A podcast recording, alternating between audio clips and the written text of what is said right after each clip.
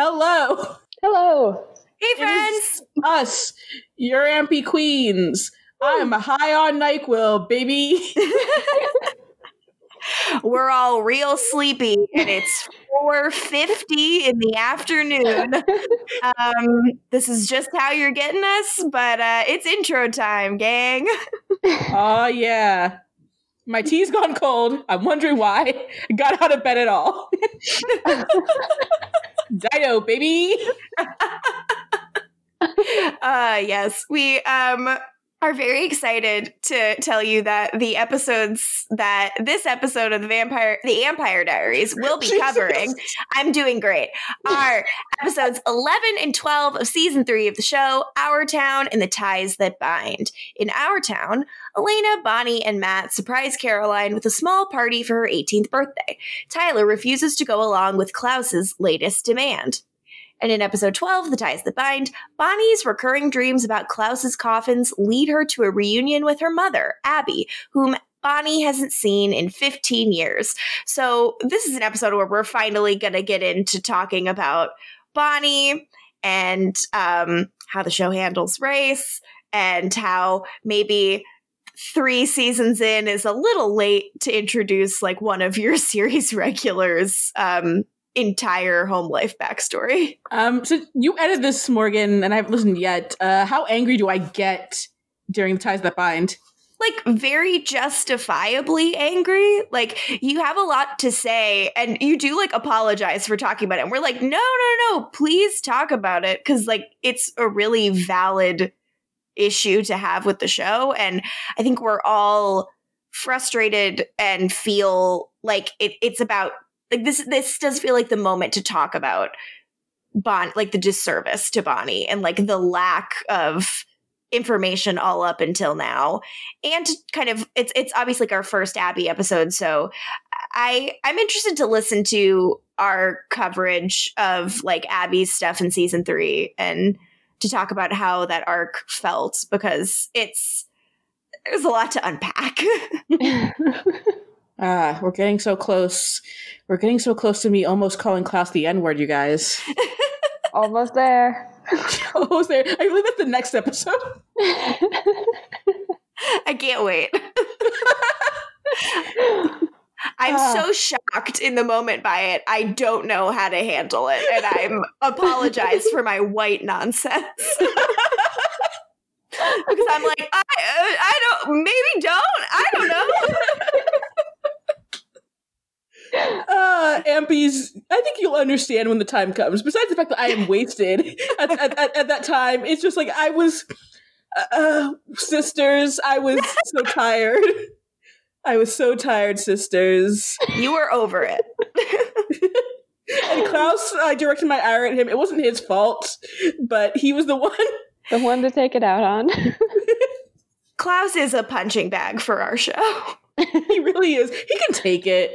He can. He's unkillable. Who else could take it? unkillable. He's alive. Damn it. It's miracle. miracle. I did the arms. originals are strong as hell. and that's the new theme song to the originals. Yeah. I, I was a good choice. They, no theme for TVD, but for originals, they were like, we have to do it. Oh, I wish I do wish these shows had long theme songs and title sequences. It's really fucked up that they don't. I mean, the closest we get is season four's previously is that they eventually stopped because they were so bad. Everyone's like, don't do that. Please stop. And they were like, okay, fine. We'll never have fun again. and they didn't. And we were sad. Yeah. Season, yeah, season four, they decided to not have fun anymore. it's like this is what you get. This is what you get for insulting the previouslys too. We'll take them away from you. uh so dark, so dark. Uh season four is gonna be fun. It's uh, it's gonna be a good time. if only they could have taken away because we complained about it, but they're like, nope, this is good actually. Gonna have to bleep that. Yeah, yeah I know. Yeah, I know. If you know, you know. Um, shall we get into a little bit of uh, like mailbag uh, review reading stuff? A little bit of mailbag review readings.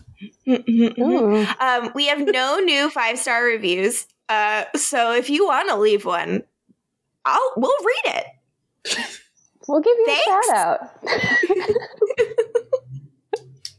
So if you want to hear us say something very stupid, uh, you can write it out for us, and we have to read it. Write a review that says the trumpet, and we'll read it.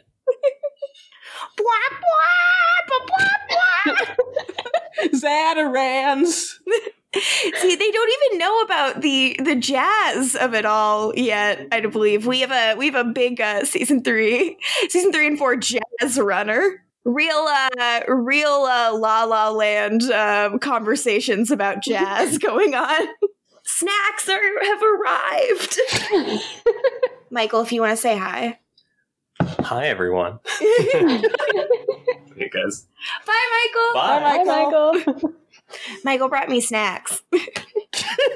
um, Jill, do you have some emails you would like to Yeah. read? Because I was allowed into the Gmail today, Woo! Which is exciting. We have two emails. So we have an email from Anissa called Jill's Allowed. Yay! Yay! Thank you. Uh, I have nothing groundbreaking to say except that I just dearly love this pod and you three, but as oh! but especially Jill in the rankings. What? Yay! Why? After like this past week's rankings where we all went insane and my microphone fell, how could they not love your rankings? because they're just chaotic. exactly. That's why they love them. Also, thanks for reading my other silly emails before. I never realized just how much I needed a TVD podcast to scream with in the car or while I or while baking. I made Christmas cookies yesterday while listening to the most recent 3-hour episode. I'm assuming there will be more and it was Oh, a yeah. afternoon. yeah, I feel like season 4 is going to have consistently Very long episodes. yeah. also, also, since you seem to be so far ahead, I'm just going to ask this now. Would you consider a live taping on Zoom, probably, of the series finale? I would pay money for this. I don't care if it's 10 hours long, I am there. I mean, if you want a, a, a true AMPire Diaries recording, it might be 10 hours long. Yeah. Yeah. um, we can talk about doing something live maybe later in the future. We're uh, honestly like I- I'd have to figure out how to use any kind of technology to make that happen. and that that's a tough hurdle for me, but I will do it for you guys if it's what you want. She's, Would it have to be great at it. live, or could we just record us watching it and then post that? I'm, so, I'm pretty sure we could do that. Yeah. Mhm.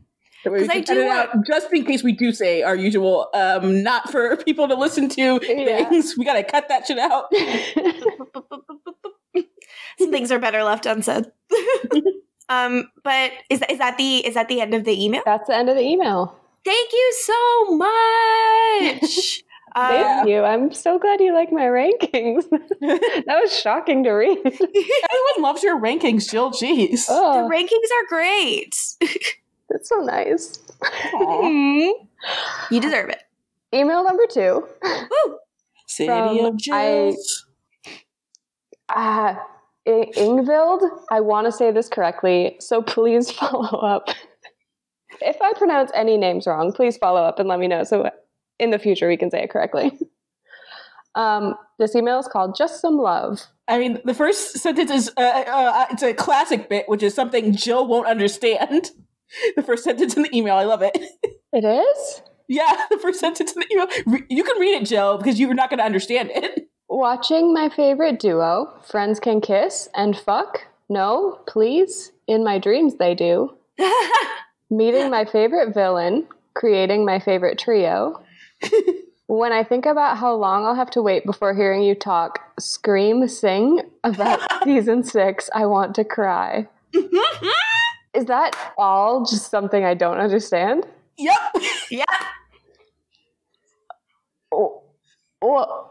That's what's coming for you, girl. okay. I can't wait to scream sing. yeah. Well, I'm assuming we're gonna scream and sing a lot So- in season six. So much Pearl Jam. No, no.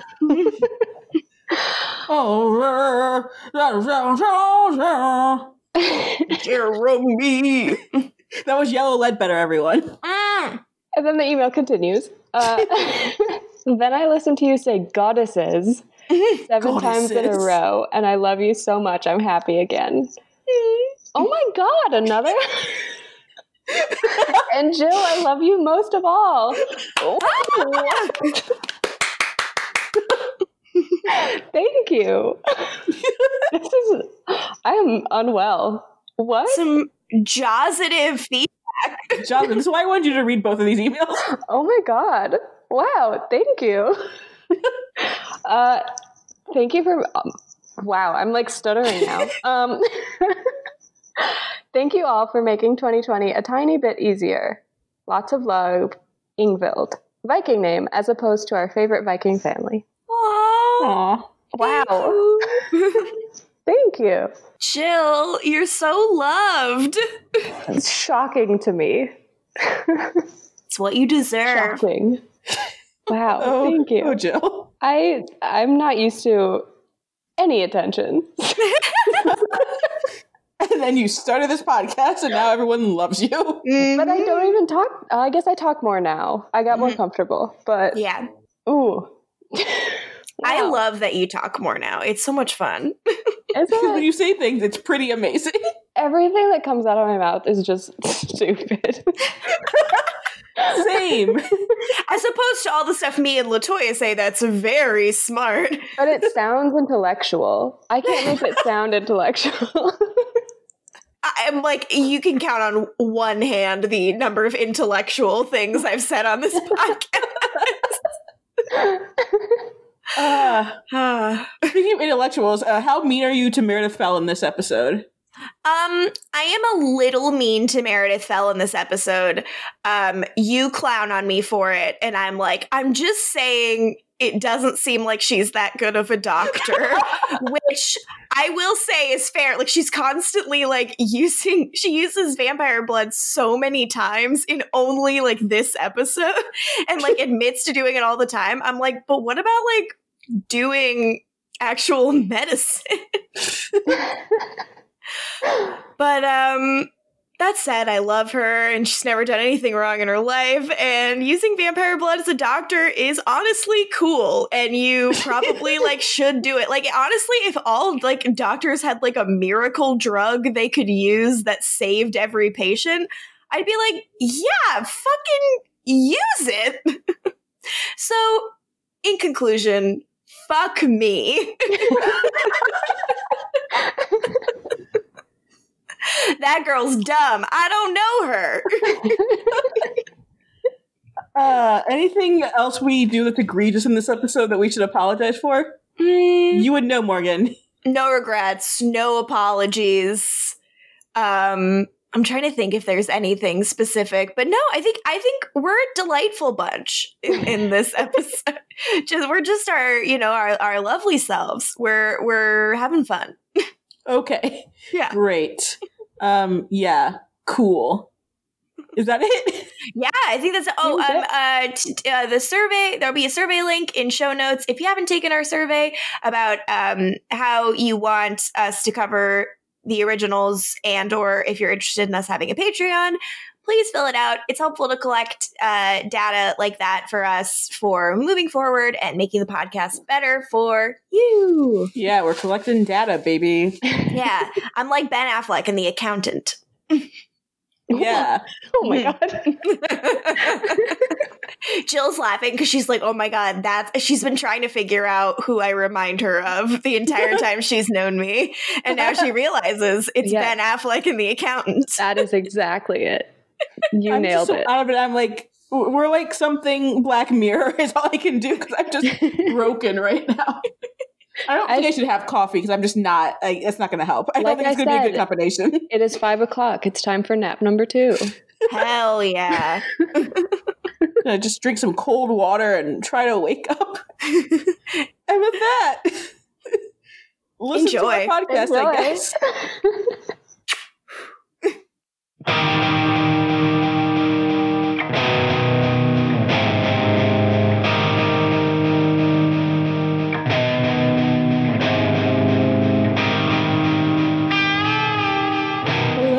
Welcome to the AMPire Diaries. We know the risk, but we had to podcast. I'm one of your hosts, Latoya Ferguson. I'm Morgan Ludich. And I'm Jill Dayfield. And today we are uh, talking about episodes 11 and 12 of season 3 of The Vampire Diaries Our Town and the Ties That Bind. Now, for those of you who aren't watching along with us, our town, our summary is that it's Caroline's birthday. Tyler's ordered to give her a chomp, but her friends have other plans. A funeral. Meanwhile, things come to a head at the Wickery Bridge fundraiser with Klaus and the Salvatore boys. Um, Morgan, I hope you know I'm going to have to make you like do all of these now in post. Like, it's not going to be enough for me to just do them in post. I'm going to need you to with that enthusiasm.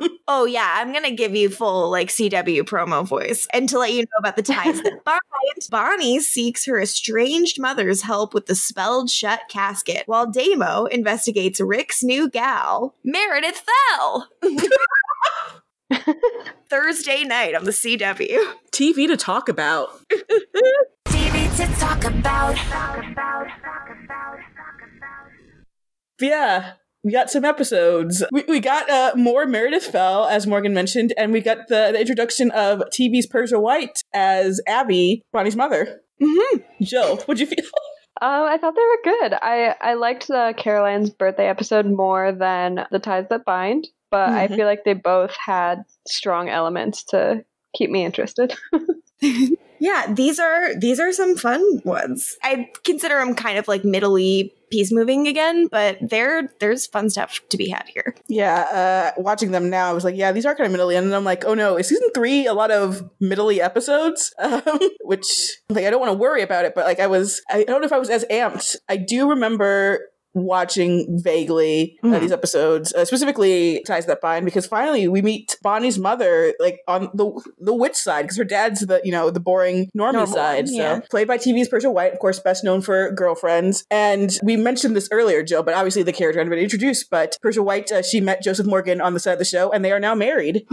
oh, really? Yeah. Oh, that's who that is? Oh, how fun. Yeah, I is this a spoiler to ask if they share the screen at any point? Because I can't remember. I don't think they do actually. Oh, well, cool. I do think that uh, like Joseph would like watch some of the cat scenes because again he is a, a Klonnie shipper, so maybe that's how he and Persia met. But I was just gonna ask you, like, how did you feel about this fleshing out of Bonnie's backstory at the time? I mean, I always approve of uh, fleshing out Bonnie's backstory. Why can't anyone have a, a, a good parent? I would always ask. It's like, geez, Bonnie's mom abandoned her. She hasn't seen her in over 15 years. I was like, Jesus Christ. And I think watching it now, at least, I was less harsh on Abby than I was originally. hmm I feel like she came originally she came, came off like very unforgivable to me and even like now I, I think even the stuff where she's like you know jamie is my family and i'm sorry like i know that you don't understand that like I, I think i got like very upset about that originally but even here i was like okay i can understand this Yeah, it's it's a little tough. Like I I felt similarly. Like it sucks to have so many of them have these like shitty, absent parents that don't seem to understand them. With Caroline and her dad, like we're coming on the heels of that introduction. Elena now with no parents and no guardians except for Rick, who's like very much like an ersatz guardian. Caroline only with her mom, Matt with no one, Tyler with a mom who seems to have very little control over anything that happens to him. like a lot of the times Tyler and Carol are might as well be roommates. Ah, that poor woman she tries she tries I think she does, yes, but she doesn't often succeed. I think mostly because she's busy like still being interim mayor. yeah like get a mayor, guys. Not that Carol's not doing a good job, just like become the official mayor or get a new mayor. But yeah, to do this with Bonnie after like keeping us in the dark without having met either of her parents for so long, it just sucks, especially once the answer is just like, I didn't want to be a witch, and by staying away from you, I could avoid magic. Mhm. I mean, Like, yeah, she could it's a avoid bummer. getting dragged in, as because as we know, Bonnie's always dragged in to all of this stuff. Yeah, which I mean, wouldn't she worry about that for Bonnie? Like, it just it does suck, but I, I will agree with you that in the grand scheme of things, she's a pretty standard Mystic Falls parent in some ways. Yeah. Mhm. Okay, you guys ready to to talk and more in depth about these episodes? Hell yeah! We're doing Do it. it. Uh, and I was just going to note uh, for everyone following along with us. Yes, uh, Jill did rewatch the Damon and Elena kiss before she watched this episode. oh my god, you guys, I did. And she like didn't even back away. She just put her hand up on his hand and I lost my mind again. Hell yes! Did you, yeah, did you catch Oh, I anything else myself. new? Um, considering I was so happy I blacked out, it felt new again. Don't worry, guys. Jill has a, more shipping opinions in this episode. oh, Oh. good God, you guys. we Oh no. arrived at a I am point, doomed. and I knew it. We all knew, but uh, now we're here. We knew. I didn't want to admit it, but it happened, and god damn it, and it's time to have some fights. Uh, yeah, it is. Oh no. so we open our town. The Naked and Famous song uh, "Punching in a Dream" is playing. I am vibing, You were. and Damon is like taking a happy shower. Yes, yes, he is. Not a sexy shower, a happy shower. I have a Damon walking on sunshine written in my notes. I wrote, he's glowing. He's so happy about the kiss, and it's very cute. Then we cut immediately from Happy day mode to Elena punching and kicking a punching bag. I briefly have to speak about her technique. It's not ideal. when you hit stuff, you want all your energy and momentum to go forward into the thing that you're hitting. You don't want to do like weird little jumps up because, you know, that wastes stuff you could be smacking at your opponent. So, Elena, watch your form. Uh, Karate Morgan is on the podcast. She insulted uh, Morgan's like Elena's form sucks. I'm like, it's really just like Nina's form. I'm believing. In theory, we're supposed to believe Elena has gotten better at this. It reminds me of Once More with Feeling uh, when Giles is singing "Standing in the Way" and you see Buffy in slow motion, and Sarah Michelle Gellar's punches to the bag are so shitty, and you're like, oh no, You're like, buddy. Especially like it's season six, Sarah. exactly. Learn to throw a good punch.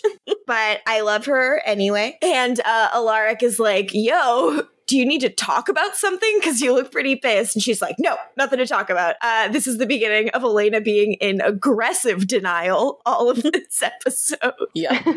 How did you guys feel about that as like a choice and a direction for her? Does that seem pretty fair after what happened? I think so, but I, I, I see the floor to Jill because obviously she has a lot of opinions. Mm-hmm. Yeah, I, I tend to have a lot of opinions, but I do think that this was fine for her. I feel like it made sense. Yeah, right? Like, if she wants to take some time to process, she should. Absolutely. Process, get through some sexual frustration. of course. Then uh, Stefan and Damon meet up, and uh, Stefan has noted Damon's very chipper mood, and he's like, You know, we're supposed to be trying to kill Klaus right now, right? And Damon's like, Yeah, fine. I'm in no way walking on sunshine. And the boys remain reluctant allies, which is kind of fun. This is kind of the beginning of our, like, these two episodes feel very much like they're about Stefan and Damon fully like switching roles. So it's like this weird like redux of season one with Stefan as the like volatile brother that makes trouble for everyone and Damon as the peacemaker. Jill, what do you think of volatile Stefan? I fucking love Volatile Stefan. He's the best. Yeah, he's uh, hot. yeah. It's basically kind of, in a way, giving us a taste like, what if, you know, Paul played Damon and Mr. Ian played Stefan? That's kind of what we're getting to play with here with this, these role reversals. Yeah, and I actually also like I really like nice uh in charge of things Damon. he's cute and I like him. Like as in charge as he can be. Yes. Oh yeah. He's trying to be in charge. He's yeah. writing checks. He's uh, checking on girls for his his best friend. Mm-hmm. He's uh, he's trying his best. I like it. I think it's a nice look on him. so Elena and Alaric have this little conversation about not being able to sleep at night, which Elena, wow. And Alaric also not being able to sleep because he's worried about the ring. He feels like it's running low on batteries. Yikes. Maybe write that down in your vampire diary. Elena says, Yeah, that's just another reason why Jeremy has to get out of town. If those rings have a shelf life, that means that neither of you are protected, which is bad. Yep. yeah. And then uh, they touch on Damon and his compulsion working on Jeremy. And then Elena's ears perk up and she's like, Have you talked to Damon? Very subtle, honey. And Lark's like, No, why? And Elena goes, No reason. She assumes that Damon would brag to, to Rick about kissing her. Although, and I feel like Damon would, but remember, Rick told uh, Damon to take a beat when it comes to Elena. Can we talk about what that scene would have looked like if Damon had been like, What's up? I kissed the 18 year old girl you're the dad of right now. Rick would have punched him, correct? Yes. Okay, good. I would have loved to have seen that. It would have been great, but it's probably for the best. so then we go to we go to Old Witch House. Bonnie is having trouble opening the spelled shut coffin still. Stefan and Damon come in, uh, and we reestablish that we're keeping the coffins a secret from Elena, which Stefan is really, really adamant about. Um, and he says like the fewer people that know, the better. Mm-hmm. But then uh, Stefan hears something, and it turns out there is a hybrid lurking around trying to figure out what they're doing. And Damon rips his heart out. And that is our first hybrid death of the episode. They're so fucking flimsy. God damn. It's definitely a disappointment of this season Mhm. that the hybrids are built up so much. And then we just like kill a bunch of like very, as you described them last episode, like red shirty hybrids. Yeah, they're as like physically fragile as Klaus is emotionally fragile. that is saying something. yeah. Yeah, what's the physical equivalent of constantly throwing tantrums and breaking bottles? they get it from their dad. so then we go to Mystic Falls High, and Elena and uh, Bonnie are decorating Caroline's locker for her birthday. Yeah. I melt.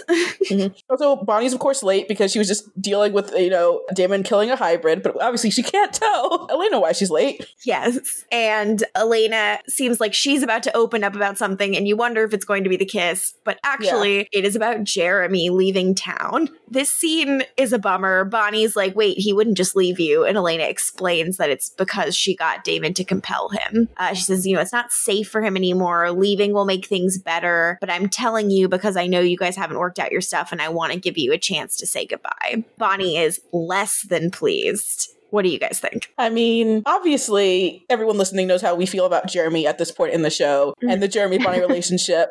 But Bonnie has a point about Elena taking away Jeremy's free will, especially since Jeremy like reached peak Jeremy killing hybrids with meat cleavers. So But it also did seem like he was down for it because he didn't argue. But it was more like for everything at that point, he was just so resigned, which is again another reason why Jeremy Gilbert needs intense therapy. He just he'd given up in general with everything. I honestly think it's one of those things where Bonnie and Elena are both a little right and there is mm-hmm. no right answer. It's either like allow Jeremy to have his free will, which is, I know, technically the right answer, and let him stay in Mystic Falls and be at risk? Or do you decide to let someone retain some of their innocence, especially if they're like, he's the only one of them who's still really like a kid? Mhm, Yeah. But it's tough. I think the show does a good job at trying to make us really sympathetic to both of them. And Bonnie, of course, it handles it so aggressively, maturely. When things come to a head, it's like she states it so kindly and uh, doesn't force the issue at all. She's just like, it's great.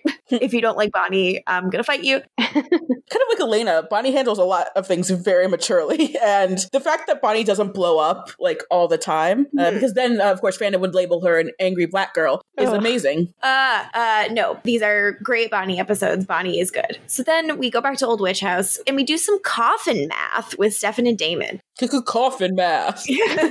They're like, okay, Klaus has six siblings. Rebekah's with Klaus. There was one dead kid in the old world, one dead kid in the new world, which leaves Elijah and two others. Three sleeping originals, four coffins. So who's in the locked box? Question: Did Elena recount the story to Damon, or did like a drunk Rebekah like tell the story to Damon, and he's like, "I guess I'll listen. You're in front of my fireplace." Still sobbing for some reason. I hope it's that. it was yeah, it's when he came back after she was left sobbing by Elena. God, oh, Rebekah, Rebekah's life is so sad, you guys. Yeah.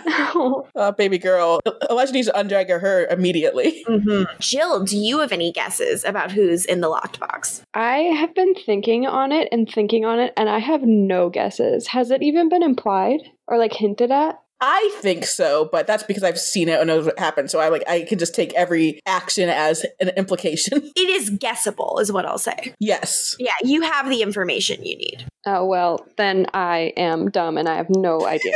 Absolutely no idea. Jill, you're not dumb. You are not dumb. I can call me dumb. Uh, it's Jill's free will to call herself dumb. Yes. You're right, and I I would never compel you to not call yourself dumb. No one else can agree with me that I am dumb, but I can say I am dumb. Okay, now that we have those rules in place, Steph and Damon have a conversation about my favorite thing, leverage.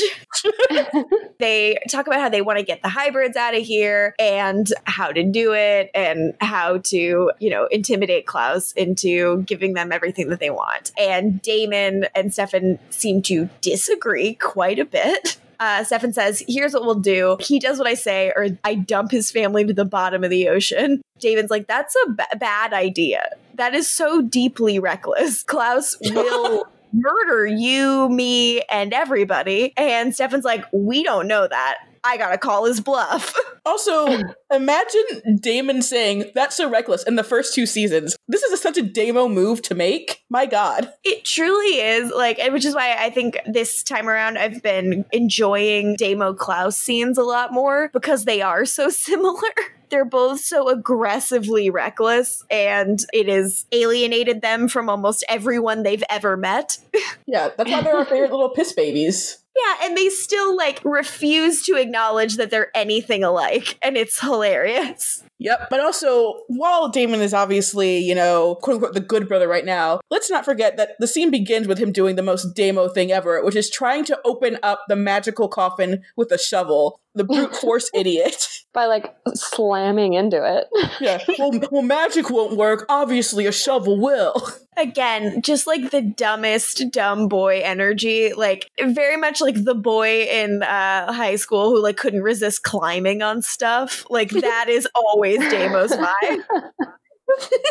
you know, like the guy who had to like jump to hit the top of the doorway, like every time you passed. That is who Damon is. Wow, that is real. Jesus. And I Yeah. love it. that person gets to be a vampire.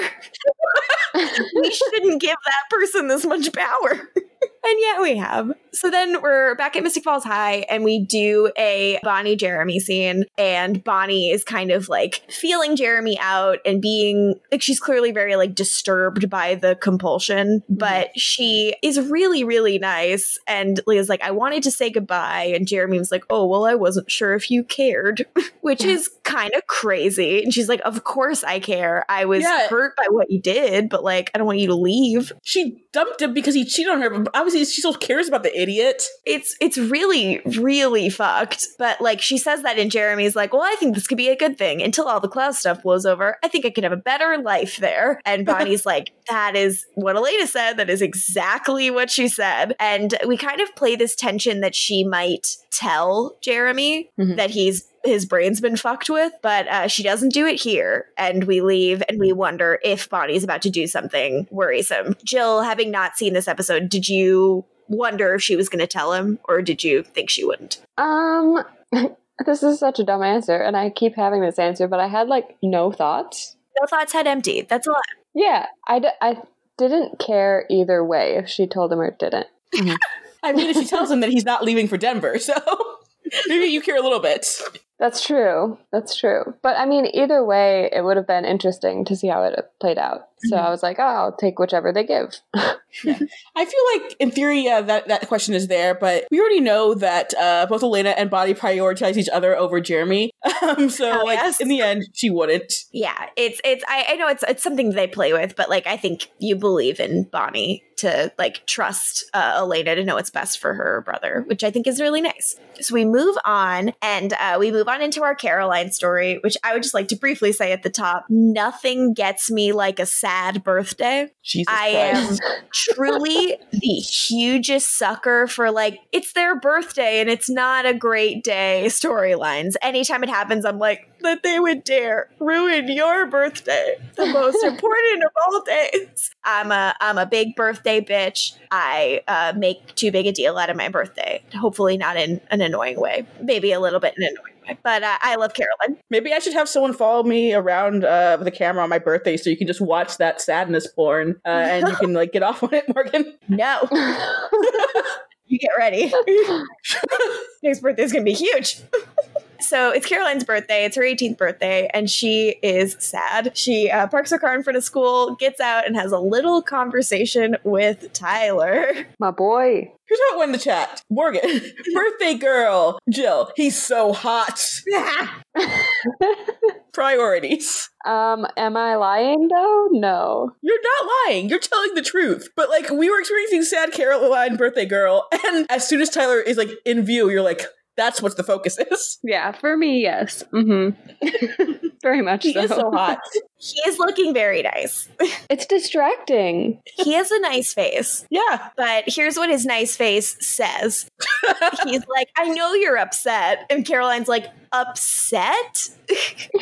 Like, you almost got Jeremy killed. What's the plan with your sire bond? Like, that's what you should be talking to me about if you want to talk to me about anything. And he's like, oh, yeah, no can do'sville, baby doll. Like, I can't do anything. Just want you to know that I'm sorry, which, in my opinion, is bullshit.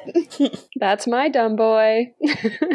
he gives her a present, which I I am also a sucker for. When someone gives someone a present, even though they've broken up, that makes me very uh, always emotional. And it is a charm bracelet that has a C and an F and a football helmet and a cheerleader's megaphone, among other charms, according to the thing that I'm reading. And she looks down at it and is sad, Aw. He does apologize to her also before he gives it, gives her the charm bracelet. which is very nice. And Caroline does say that she is sorry too. Like it just seems like they've kind of reached this like stalemate. Jill, how do you feel about this as the Tyler Tyler Caroline girl? As I said in the chat, Hybrid may have dropped, but he still has my heart. I I did bring this up later too in either this episode or the next one, but it it just seems like kind of a bummer that Caroline and Tyler only had their moments for like two episodes. and then Klaus like immediately ruined it. Like I would have liked to live there for a little bit before we got to this. But Jill, my question is, why do you seem to think like that's like the end of them being happy ever again? Hmm. It's not, but that's like a version of them that we're not going to get again. Yeah. Hmm. And we didn't have it for long.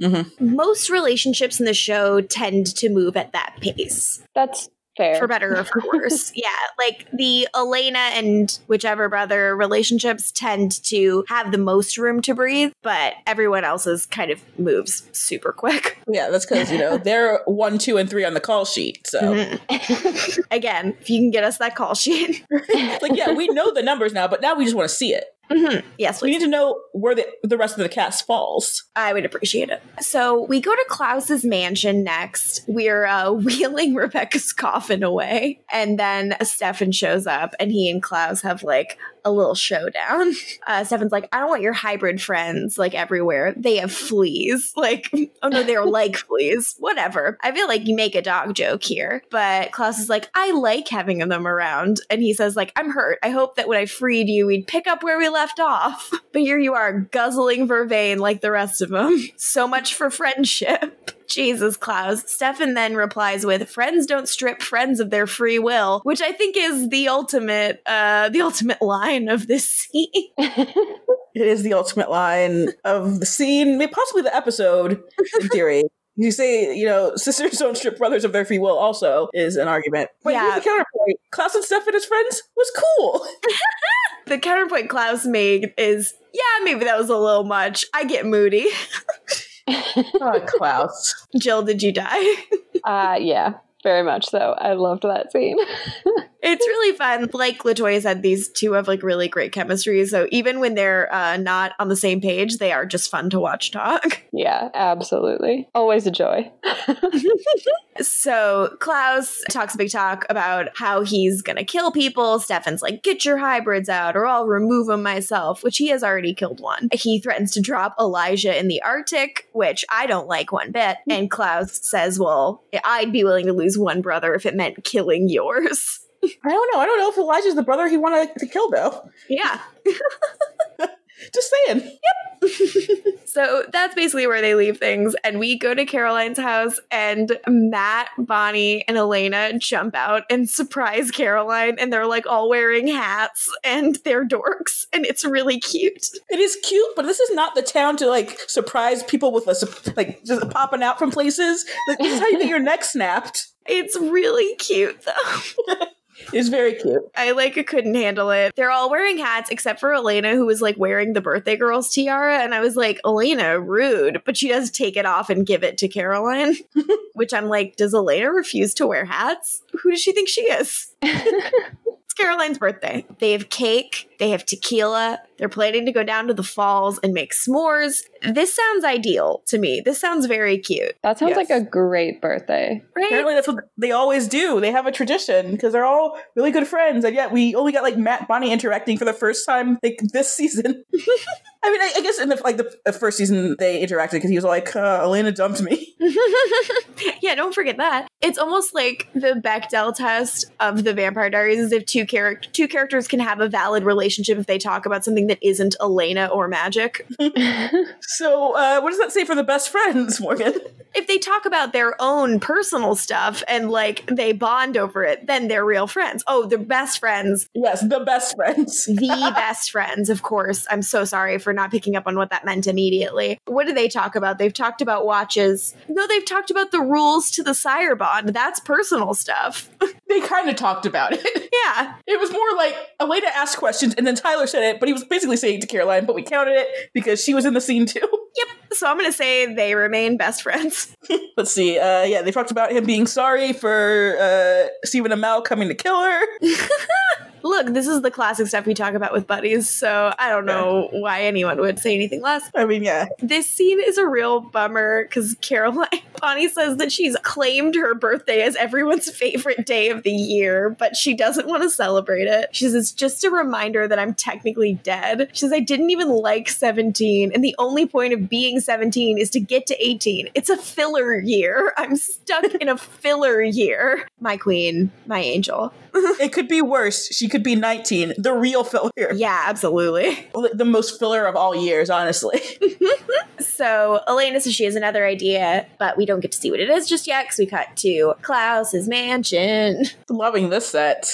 Oh, I forgot to mention that Stefan fully beheaded someone in the last scene. Oh yeah, he killed uh, Mindy. Yeah. I keep having, kept having to look up the name. Mindy, the one. She's no Greta. I'm sorry, but but yeah, he killed Mindy. Again, they're red shirts. Mhm. I don't know how the new one, after the blonde one, he keeps lasting Yeah. after this episode. He is like, the, His name is Daniel. yes, that is also the actor's name. He's uh, one of the Atlanta actors. It's like, yeah, when you're using the Atlanta actors for the hybrids, that means you're not really investing in casting people for hybrids at the Yeah. moment. Yeah, Tyler's kind of the only hybrid that matters. Yeah, we've already so we've already established obviously that Klaus will still exist in the next season because we have to set up for the the spinoff, obviously. So I will say they get to actually casting people who are recognizable and not just uh, Atlanta actors in next season for hybrids. Yes. So Daniel asks Klaus uh, what he's supposed to do with Mindy's head, which he has in a bag. And I was like, "What the fuck do you think he wants you? It's a head. Like what? What'd you do with the rest of the body? Get rid of it. What does he think? Has he never? What do you do with dead bodies, Daniel? Maybe he, like, because of the sire bond, like, craves instructions. I mean, this seems like that way, but come on." So Tyler walks in and Klaus cuts to the chase. He's like, Look, uh, Stefan made me really mad. And so now I have to get back at him. Bite your girlfriend. Uh, boys. Yeah. And Tyler's like, But that would kill her. And Klaus Yes, is Tyler. like, Yeah. Those are the rules, Tyler. Yeah. So Tyler's pissed. He says he's not doing it. And uh, Klaus is like, all right, I'm disappointed, but you know, free will and all, you can go. Uh, prank Sinatra. Seems a little too easy, in my opinion. Uh, Jill, where were you at here? I was not happy because I figured it was going to happen whether uh, Klaus let him go or not. so then we go to Founders Hall and we have uh, Damon and Alaric going to a council meeting. Yeah, I, I like the way this is set, set up because they're just walking, just like where are you guys walking to? It's like oh, they're walking to Founders Hall, which apparently is in the show more than I thought it was. it looks a lot like the Lockwood residence, I think. So sometimes Yeah. it can be easy to just think it's one when it's the other. Yeah, But yeah, so they go there. Uh, they're kind of discussing the whole Stefan Klaus power struggle and whether or not it seems like Stefan's humanity is on. And Damon explains that it doesn't seem like it's on or off. It seems like there's another option at play, like a dimmer switch. like Beige Angel in season two of Angel, I would say. Uh, I did not like Beige Angel. At least from my memories of it, I haven't watched Angel in a really long time. I mean, and it was a good story, but you know, he was a Mhm. little dick. he fired them. he was mean, and you know how I feel about meanies. You're not a fan of meanies. Yeah. Can't relate. Jill. Uh, so Damon's like, yeah, what's bad about like the dimmer switch concept is that I have no idea how far he's willing to go. And that is a big old variable and a big old problem. yep. And Alaric's like, wow, so suddenly you care who lives or dies? And Damon just smiles at him and says, I have a small list. It's uh, it's Rick and Elena. yep. And like, it, there's like a tertiary list that's like, if possible, it will piss Rick and Elena off if I don't save the following people. It's like I guess I have to save Bonnie, but I don't want to, and it'll piss off Liz. Uh, yeah, Liz is on the list too. It'll piss Uh-huh. off Liz if I let Caroline die, so I can't do that. Jeremy, it's fine. Like, Jeremy, I kind of have one strike in that department. but Jeremy, it's like if I let him die, Elena will forgive me. She forgive, forgave me for snapping his neck. yeah, I mean, he has carte blanche there. it's like he has double jeopardy there. What about Matt? I actually have no idea. Let's kill him and find out. Matt, no. I well, do I have things to say about Matt? Uh, so they walk into the meeting hall, and Alaric's looking around. He's like, Jesus fucking Christ, can't a council meeting ever just be a council meeting? I mean, if it was, there wouldn't be the free alcohol, Rick. So stop complaining. yeah, as if you don't love that part. So we then catch up with the teens who are going into the Fell Crypt for Caroline's birthday because they have decided she doesn't need a birthday, she needs a funeral. I guess uh, the Forbes don't have a crypt, but the Fells do because they own this town. Mhm. So they say, Caroline, you need to say goodbye to your old life so you can move on with your new one. And they all together give Caroline a eulogy. This scene is so cute, guys. It's cute in a, a very morbid way. Yeah, out of context, or just like talking about it, it sounds so dark, which I guess it is, but it's super cute. I love the teens. I love the teens sneaking around a graveyard and having fun and making cake. Bonnie even like lights the candles with her magic. It's so great. Caroline makes a wish. You saying making cakes? It seems like they, they made the cake in the, the Fell crypt. You're right. They did not make a cake there, although I would watch them all do a cooking show. They put all the candles in the cake, and Elena says she was 17 and she had a really good life. So rest in peace so that she can move forward. Aw. It's nice. I love it. I whenever I have to move on from something, can we get me a funeral? Jesus. Not like Jill. a real funeral. The I'll next go to time your I funeral see party, you, but I won't like it. Taking you to a crypt. God, are, are crypts as easy to break into as television makes it seem? Probably not. uh, no, I don't think so. But the only ones I am familiar with are in Scotland. oh, such spooky places there. I went on a lot. I went on multiple ghost tours. The only time I went. Wow. so Um, fun. I've just never been reminded even more that I am on a podcast with two white people. So sorry. I apologize. To every non-white person listening, don't worry. I do not want to go to a cemetery or any crypt. I don't want to disturb, disturb any spirits. That's these two. Okay, just so you know. Um, anyways. so our next scene is at the founders event uh, and we re-up that uh, this is a event about raising money for redoing and fixing the wickery bridge Mhm. which is where elena's parents died Yay. Uh, and Damon notes that, uh, obviously, to remind people who didn't know who are watching this. Mm. And uh, just to be like, talking about Elena, obviously. Mm-hmm. and alaric's like speaking of elena do you know what's up with her and damon's like me huh not sure bye Like, I gotta go get more alcohol and write a check. Uh, you were surprised by Damon being uh, loaded, but like, I feel like uh, compulsion can only get you so far. You gotta have some money. I know he is rich, but I do have the question of like, where does any of this money come from? People he killed. I guess. Could Jeez. he like compel Jeff Bezos and be like, give me a few million a month? He could. kind of and also, generational wealth, uh, Morgan, heard of it? Yeah, Fair enough. Yes. Yeah, I guess he is just like living off an endless trust and and I assume investing well. Oh, God. I wanna see uh, what Damo invests in. Damo Oh, reading the paper, checking the stocks. So then Alaric is a little run in with Dr. Meredith Fell. Uh, she teases him for being a miracle patient, and he jokes about having nine lives, and they are flirting, flirting, flirting. Yeah, and it, it's the next scene with them where you call her boring, and I'm just like, whoa. I'm so sorry. I this this character is just not doing much for me. Like especially like Alaric was just with Jenna. Like Jenna ruled and she felt vital to the show. And this feels like kind of a like weird consolation prize. Like, well, we gotta Yeah. create someone for Alaric to date, and she kind of feels like she just exists so that he has someone to date, and that doesn't feel fun to me. I, I know the issue. It's like it's an issue with a lot of Torrey DeVitto characters. If like if she's playing like the straight woman and just like a normal character instead of like one who's sli- at least slightly unhinged, mm-hmm. it's just like then she's just kind of just like a basic attractive woman because she's like she's very attractive, but like Mhm. that's not doing anything because like so obviously they're introducing is she possibly crazy, you know, Mhm. in this, and like if you get that reveal that she is, then that'll probably be the, an interesting version of Meredith Fell for sure. Yeah. But right now we're just seeing she's normal and you know everything. I was uh, watching some Pretty Little Liars before this, and um, it was a homecoming episode where her character uh, Melissa is just there um, as like a chaperone type thing, and she spends her part of the episode just making sure her sister Spencer's life is ruined and making sure her date leaves her. And I'm just like, you are a grown woman ruining this child's life, and it's great. And this is what I want to see from you all the time, Torrey DeVitto. And here, she's just like a normal person, not trying to ruin any teens' lives. Unlike Tree Hill, she's not trying to like kidnap any children, make them her own children. It's just like, why are you so normal? I'm sorry she kidnaps no one in these episodes.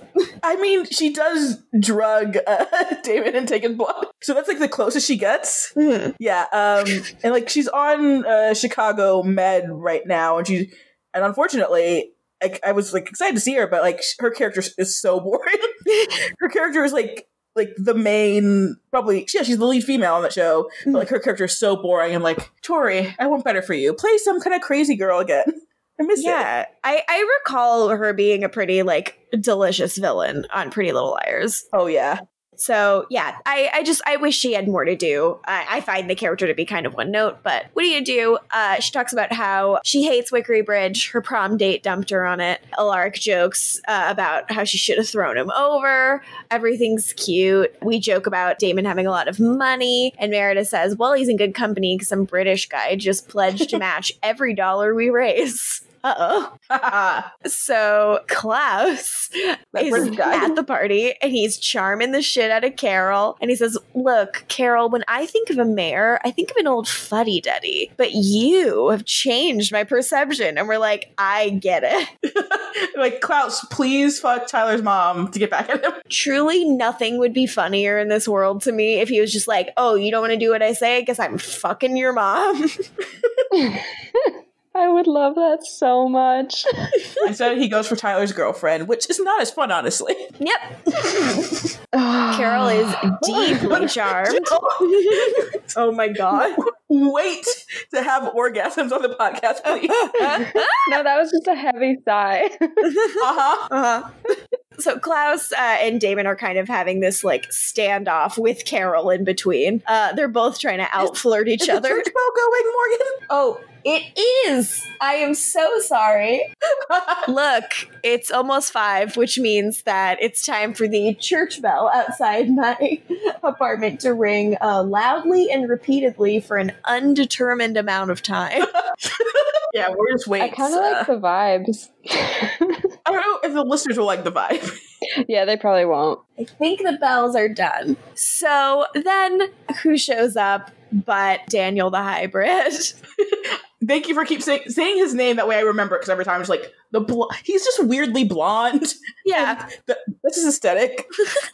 weirdly blonde. So uh, Carol's trying to get Damon to donate more money. He's like, look, Klaus has made this generous pledge and we're chomping at the bit to begin the renovations. And Damon says, oh, hey, don't take this the wrong way, but you realize you're kissing the ass of the immortal hybrid who ruined your son's life, right? And she's like, "Yep." She's like, yep, no issues with it. She loves it. So Carol's like not compelled, right? She just made a deal with Klaus, correct? Yeah, no, I think she did. She's like, she says, get your brother under control, Damon, or the council's going to be forced to act against him. Yeah. Klaus is like, I will stay out of all of your hair if you stay out of mine. The town gets protected. My hybrids are left alone. Everyone's going to be happy. Stefan's the problem here. Mm-hmm. Stefan's the problem here, but yeah, uh, Carol is basically like Klaus also like promised to protect Tyler, and that's really all that matters to her. She just she just wants her son to be okay, even though he is not okay. Yeah, and she is in so over her head. God, yes. Poor thing. Because it seems like there's this like mini council within the council that is like Carol and Liz Yeah. making deals to protect their children. I mean, who else would do it? Like, honestly, the rest of them are like unknown fells. Like the fells are dropping like flies. Yes, I just wonder like if the rest of the council is on board with this deal with Klaus or not or whatever, but um I wish we knew more about this. The rest of the council seems to do what they're told. Yeah, basically. Uh, so then back to the crypt, back to Caroline's birthday. Caroline gets drunk and texts Tyler. Oh, yeah, because they're all sharing that bottle of tequila and they're loving it. Elena starts to judge, and Caroline yells, What? I'm delicate. so this is where Bonnie kind of burns Elena and says, uh, Give her a break. You can't control what everyone does all the time. A point. Zing. A really good point. Like, if this is Bonnie's dramatic outburst, it is so mild and so correct. Like, she is right and she should say it. Team Bonnie. Should I get us some Team Bonnie shirts, guys? I would love it. I was when I was re-listening when we called it a Bositive podcast. I lost my mind. I was laughing so hard. See, we're all dumb. But yeah, I love I love Bonnie in the scene so much, guys. Yeah, you're right. These are two good episodes for Bonnie. Uh, for Kat Graham. Um, honestly, a version of Vampire Diaries where Bonnie's the lead. I would like that too. Yeah, I, she's so sweet. She kind of she says, "I'm sorry. I know it's that Caroline's birthday or funeral or whatever, but I just feel that it's really wrong that you did this to Jeremy." And uh, Elena's like, "Well, I'm doing it to protect him." And Bonnie's like, "He deserves to choose like how he wants to live." And you're taking his choices away. And Elena's Elena gets worried here. She's worried that Bonnie is going to tell him. And Bonnie kind of challenges her and like, Why are you worried? Are you going to compel me not to tell him? This is where Matt pipes up and says, You know, you guys are ruining a perfect funeral. and I've never loved anyone more. And Bonnie apologizes and she's like, I'm sorry. I'm just going to go sleep it off. Like, happy birthday. And she leaves. Like, everything she's saying is super valid. Yeah. Yeah. Uh, fight me. Again, as always, um, if you have a problem with this, listeners, we will fight you. Step to us. See what happens.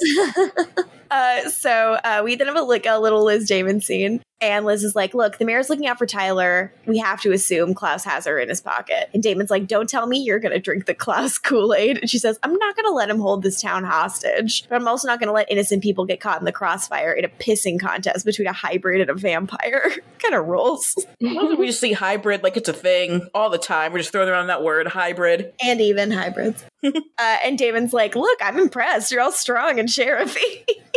but Liz is like, "I'm not kidding. You get Stefan to stand down before someone gets hurt." Which, again, like this is so season one in a way. Like one Salvatore brother having to rein in the chaotic actions of the other before there's collateral damage. I like it. Me too. Then uh, we see uh, Dr. Fell talking to a guy who's being an asshole to her. His name is Brian. Brian's real dick.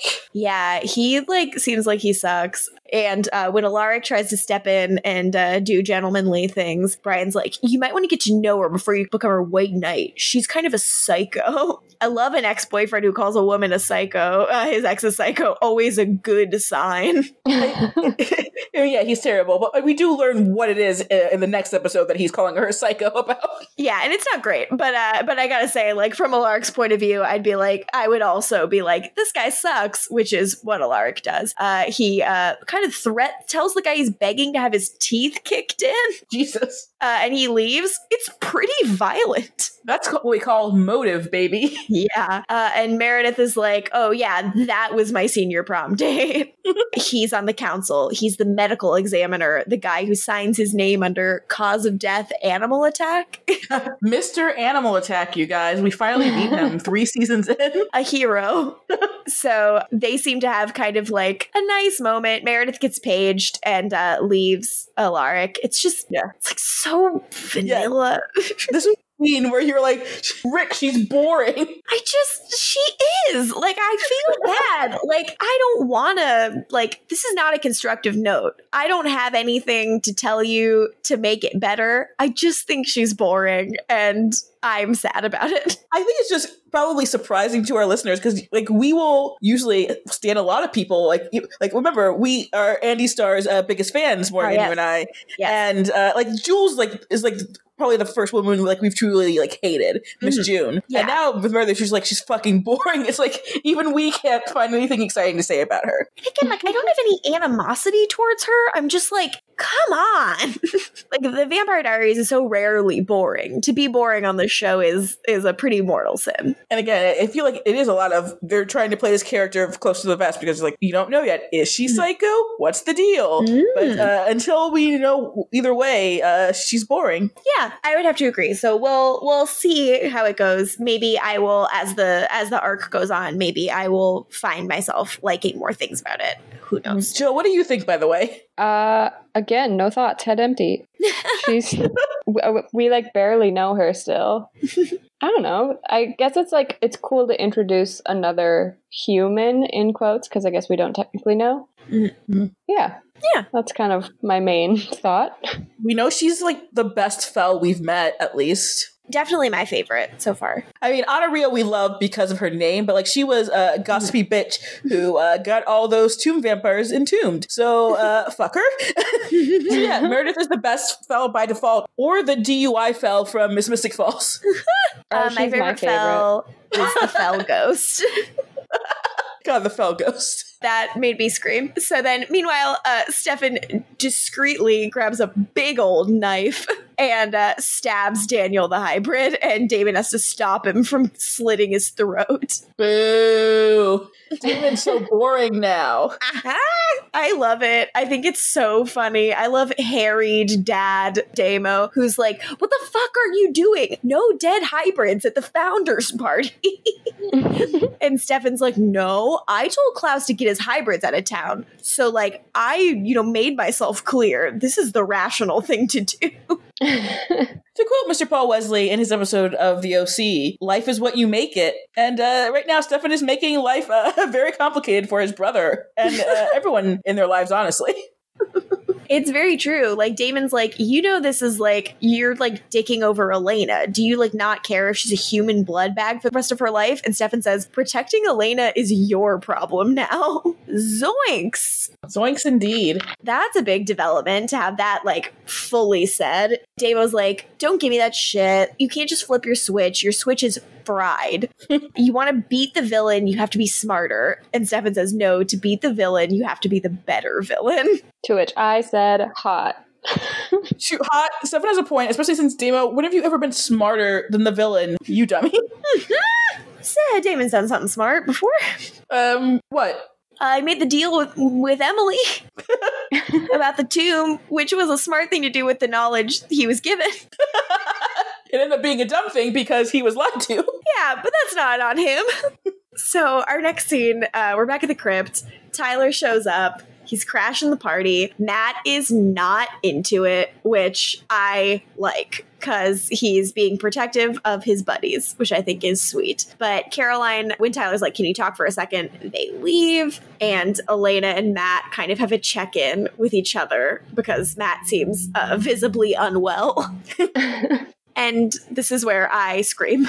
Yeah, uh, Morgan, uh, how, how are you doing in this episode at this point? I like I love when they're teens. I love when they're teens so much. And this is just like goofy, dumb, spooky stuff. And they're just being kids. And Matt kind of like talks about he's like, all I want is for Caroline to be happy. And it's what I want for all of you guys in the middle of this crazy life that you're stuck living. And Elaine is like, You really think that we're all stuck? And he's like, Yeah, this magic shit has like attached itself to you pretty tight. And um, of course, by his point of view, this is what it all looks like. Like I really like M- Matt participating in the group for the first time and like kind of having opinions and having stuff to do in these stories. I just think it's nice to have someone human who reminds them all like life isn't always like this, you know? Mm-hmm. Like you have to remember the normal stakes of your existence. We're supposed to be having fun. We're 18. Yeah. yeah, I like him. He's good boy. I'm definitely uh, liking Matt better on uh, rewatch. Mhm. Um, I feel like my problems with Matt are probably later in the series, but I'm like I'm enjoying it while I can. yeah, this is uh this is prime Matt. So meanwhile, out in the woods, Tyler and Caroline are together, and Tyler's like, I take it all back. Klaus can't control me. Not when it comes to you. I won't let him. And Caroline's like, Tyler, like, it's fine. Maybe we should just have to accept that we're not meant to be together and move on. But Tyler says, Nope, I love you. He said it, Jill. He said My I love you. he did. He's a little late, but um, you know, I love him. yeah, it's nice while it lasts. yeah, he tried. Not very Yeah. hard, but he's trying. I feel like he tried very hard. I mean, That's the problem. he tried Not hard, hard not smart. yes. And he, he is Tyler. Uh, so he gives Caroline a big old smooch, and then he accidentally gives her a, a lil chomp. But a little chomp is all it takes. Yeah, he is immediately horrified, as is Caroline. Uh, she screams at him to get away, and he leaves. And then Matt and Elena start looking for her, and they're like, Caroline, where are you? and uh, this is where Elena's yells, Come on, Caroline, we don't have any more drinks. And Matt's being haunted by the Fell ghost. Elena's so drunk. I love it. I love it so much. Like Elena's like, we have to go find Caroline. I don't trust that you won't get back together with Tyler. Like, I love teenage girl Elena who's like, ugh, we gotta like stop it before drama happens. But I'm also gonna tease Matt. it's just fun. Like I like that texture, and it's it's something I feel like the show um kind of abandons. Like they they want to treat them like adults more. They don't want to do stuff about them being in school, and you know sometimes that kind of stuff can be to the detriment of what they're trying to do with all of the very fast moving plot. But it's my favorite stuff. Meanwhile, Stefan shows up and uh, knocks Matt out and uh, snatches Elena and does a little kidnap. Yep. Gotta love the kidnapping. Uh, this show's bread and butter, honestly. So we cut to Stefan's car. Elena's in it with him. She's in the front seat and she's like, What the fuck are you doing? Uh, she gets a phone call. Stefan answers it. It is Damon. Damon's like, What the hell? And Stefan's like, I'm making my next move. Because let me ask you something. What's Klaus going to do if he can't make any more hybrids? Oh boy. Gulp. this is where Elena screams, What? because that doesn't bode well for her. Uh, Damon's like, leave Elena out of this, but Stefan throws her phone out the window. Yeah, uh, and I feel Jill's never been happier. This I was having so much fun with this. it was a. It's obviously wrong, but uh, so much fun. it's the exact kind of like wild, unpredictable, fun thing that the show can do. Yeah. I mean, Dread can be fun uh, when the Vampire Diaries does it. yes. So then uh, at Founders Hall, Klaus and Damon kind of have a face off. Damon basically goes to Klaus and is like, Stefan has Elena. He's going to try to use her against you. Do what he says. Because Damon here is like kind of putting his cards on the table. He does not want Elena hurt. And he is worried about what Stefan's willing to do. Yeah, but uh, Klaus thinks that Stefan's bluffing because Klaus and Stefan are the same person, basically. And they're just like, there's bluffing. so that's what where we're at with these two idiots. God, yeah. And Damon's like, look, maybe he is, but if he isn't, we're fucked. I have no clue what he's doing. So if he says blink, I suggest you blink. Yikes. So then Matt carries Caroline home, and Liz sees that she's bitten. We're all freaking out. Caroline is seems so far gone so quickly. Yeah. She's like already hallucinating. Her wound looks terrible. She's crying and telling her mom she's sorry.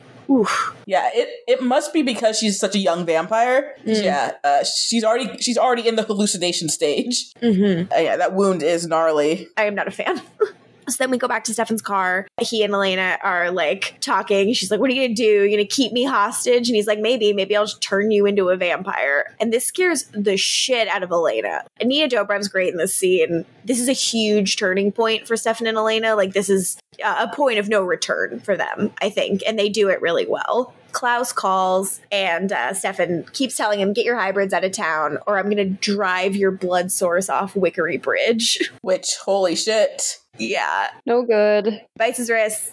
Yeah, right? he fucking he forces Elena to drink and he starts just like gunning the engine and speeding the fuck away. Elena is screaming for help. Klaus is saying, You won't do it. But um finally he's like, Fine, I'll send them away. You win. And Stefan doesn't stop right away.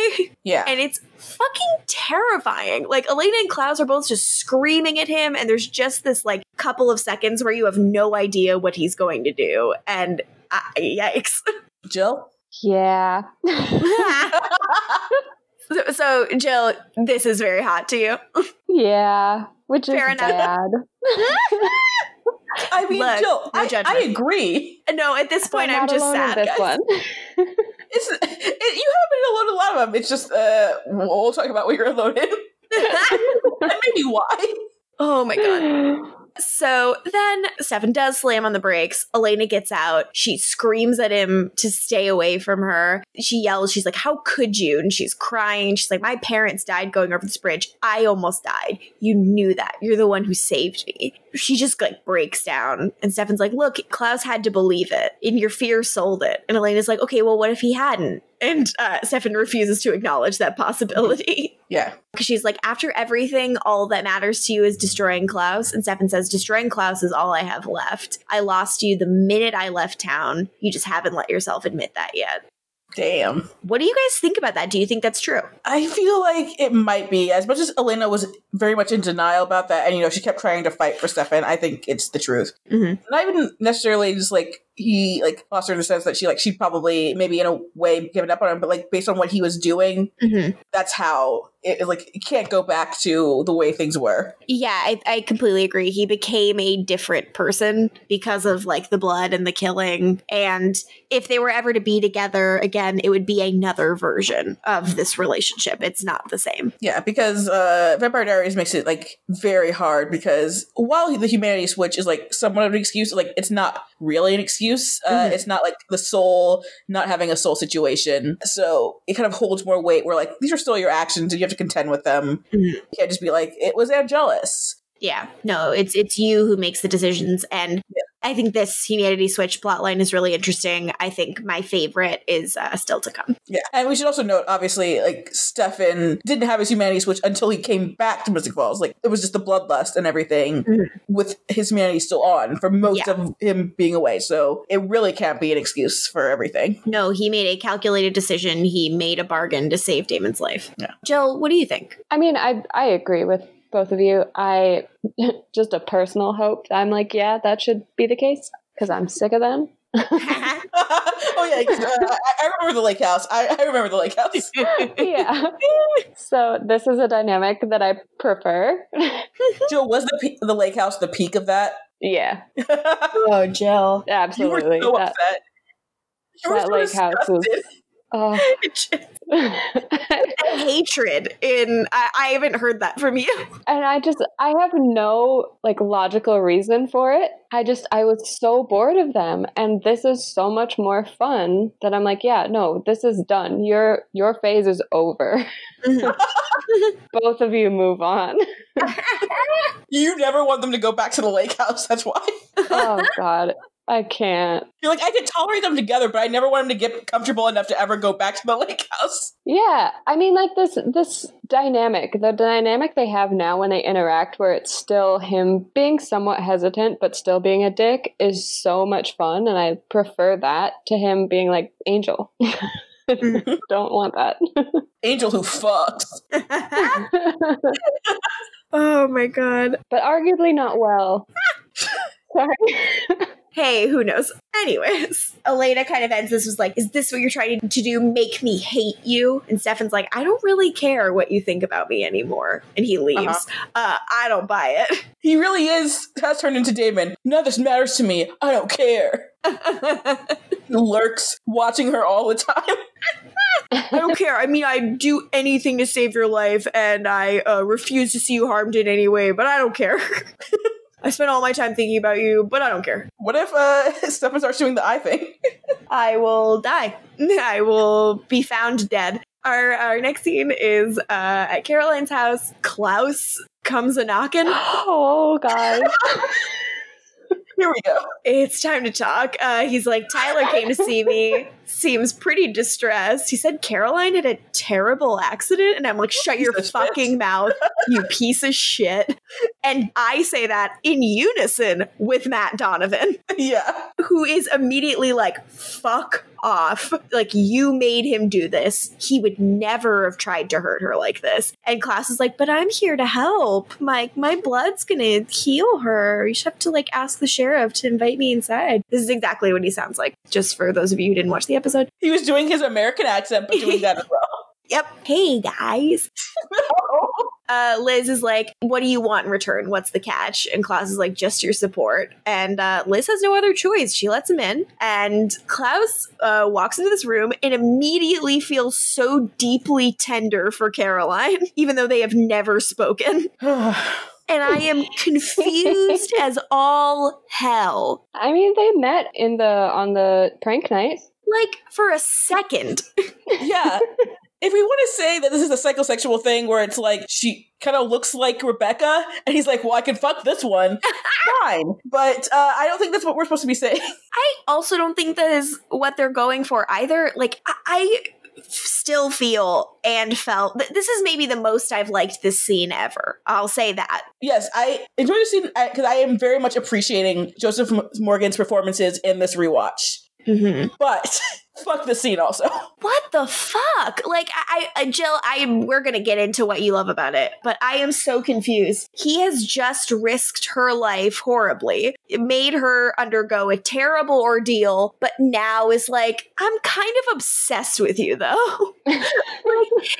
the only thing, like, like I wish she had just like come at him really hard at the top, and he could have just seen him fall in love with her right there. Instead, all she does is say, Are you gonna kill me? And he's like, On your birthday? Really? Like, that's who you think I am? Like, and I like that a lot. And if the scene had just been kind of like intimate and friendly and exploratory, I could have been into it. But Mhm. like, he is so tender with her.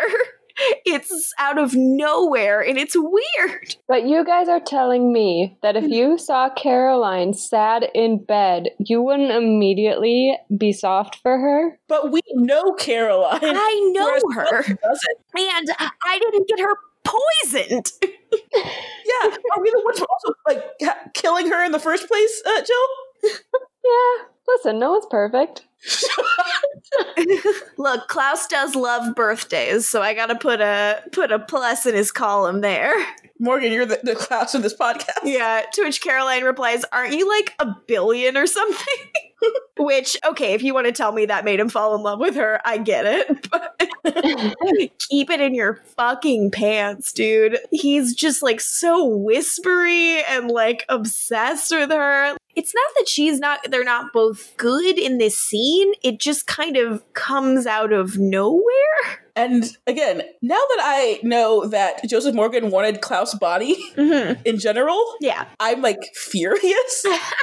and I'm just like, so while Bonnie gets like the shitty love interests who are Jeremy and uh, you know, vampire Sean Ferris, uh Caroline gets uh fucking Klaus, your new amazing series regular, and Bonnie gets nothing. Yeah, it's fucked. Um, to move back in, I guess. yeah, yeah. I do really like um, some of the stuff Klaus says in this scene. The pitch for Klaus and Caroline, in my opinion, if you want to make the argument that they are your deal, it's about saying Caroline is a great vampire. It's something she was meant to do. She should be with the apex vampire and embrace the fact that she is immortal and all powerful and that she can do anything she wants and that the world's her oyster. Because you know he tells her like i'll let you in on a little secret. There's a whole world out there waiting for you. Great cities and art and music genuine beauty and you can have all of it. You can have a thousand more birthdays and all you have to do is ask. The idea is that if you want to say that by Klaus is offering her something bigger, I, I do think Caroline deserves that. She deserves the kind of life Klaus could provide if Mhm. Klaus was uh, cool. Yeah, because the thing is, say that you get together, right? Yeah. The second he presumes that she has like slighted him, Yeah. he's gonna kill her. He's gonna throw ten bottles at her. Yeah. Like I, I just he's he is not ready for her. And uh considering what we say about the Klaus we know, will he ever be ready for her? Who the fuck knows? Yeah, I would say it's it's definitely different than like a, a Damon Elena situation because like Damon's still relatively young for a vampire too, but like obviously not as young as Caroline, but like he has time to grow because he finally has gotten past his obsession with uh, Catherine. Yeah. he can grow. Whereas Klaus is uh, pretty uh, constant in his issues. I mean, can I butt in for a second? Please, please, yes, please. Joe, please. Okay. Like, you guys obviously know way more about the series than I do and know what's coming and everything. But as a first time watch in this scene for me, I didn't read it as him falling in love with her. Mm, I read it as showing that he does have some kind of heart. oh, Even though But he's the one that caused her pain, it shows that he's willing to, like, help that, I guess. I appreciate that read. I think there's a little there's there's a connection missing there. Like I think there's a middle beat to this story that's cut because I, I, I agree. Like if you want to make that argument, Klaus is really alone here. Like these hybrids were supposed to be his family, and it doesn't seem like he's finding that much kinship with them. So the idea that he meets someone vulnerable and has a chance to do something good and Caroline is having this shitty birthday where she feels like she's dead and nothing matters. And now she's actually about to die for real, you know, double die. And instead, the person who hurt her spares her. Like I get that there is there is a beauty in that, but I I, I just wish that it had been set up more, if that makes sense. They both feel like they should be in kind of different places for this scene to work. I, I guess mostly Klaus for me. Yeah. But also, he does cradle her and uh, call her sweetheart, which I, I'm not going to say didn't affect me. I mean, I think Jill, Also, a lot of uh, what we are angry about in our projection is uh, there is a large contingent of the f- fandom who ships this, and it uh, has never made sense to me. Got it. Yeah, because again, uh, he ruined Tyler's life, and then he made uh, Tyler bite this girl, and now uh, we're supposed to be like, "Oh, they're so cute." Are they? How do you feel about this in terms of your Tyler Caroline allegiance? I don't know because this is like sudden, and it, Yeah. I because I didn't read it as him falling in love with her like instantly. Mhm. It's more of just get, getting a new connection. Right. I mean, I'm still pro Tyler, and Tyler is the man in my heart. But if Klaus is and can be this sensitive in the future, like I said, I don't know. I don't have a Klaus I know, right. so uh, I yeah, I don't know. Okay. Well, he does say happy birthday, which is very polite. So another plus in his book. this is the point in which I will tell you when I asked uh, who Michael's favorite dude was for Caroline. He said it was Klaus. Wow. Oh yeah, Yeah. So now um, we've got uh, Team Matt, Team Mhm. Tyler, Team Steve, and Team Klaus. Mm-hmm. We're very well represented. Bonnie, I guess, I guess Jeremy. Those are, those are Oh, our God. options. Jeremy. No. Just uh, putting it into perspective for you guys. Yes, uh, not good, but I have a I have some takes uh, that will come later. I might come around to your side of things, actually, I think, on this rewatch. I really think that you should because I think it's a very good set. I will say that uh, th- there are some scenes that I will cry during in the future. Uh, that I don't think are normally cry scenes for other Vampire Diaries fans. I stand a rare pair. Yeah, I, I think I'm just gonna accept it now. Mhm. Well, I'll explain when we get there why I didn't accept it, but yeah. Yeah, very fair. So, moving on, Damon and Elena are on the kissing and crying porch, and he's checking in. Are you going to be okay? And she says, You know, I'll survive. Somehow, I always do. Yeah, Elena's had a bit of a time. Uh, what a day. yeah, Damo tries to be like, Well, Stefan won. He was the better villain. Like, you know, he pushed Klaus. And Elena's like, Don't sound so impressed. I mean, it was impressive. It was, but still, it's so mean. Uh, then he's touching, uh, he's touching Elena's face again. He's touching that chin. He's doing a chin touch, baby. He really is. He is stroking that chin. And Elena's like, You can't kiss me. Uh, and Damon's like, I know. And she says, It's not right. And here's uh, where I, my heart stopped. Uh, and Damon says, It's right. It's just not right now. Jill, are you okay? No. Back to back scenes just ruining me. I was unwell. how how are we supposed to live? That's very mature and also hot. How dare he? I guess he is taking a beat. Uh, he is following Rick's advice. Look, he Oh, listened. finally. If I, he really listened after he kissed her. yeah. Yeah, gotta get one smooch in first. If you could steal a smooch from any character on the Vampire Diaries, who would it be? Oh dang, that's too hard. Easy. Oh, Yeah, you're just Jill. You're just Tyler. Uh, Yeah. Morgan, yours is Catherine. Oh yeah.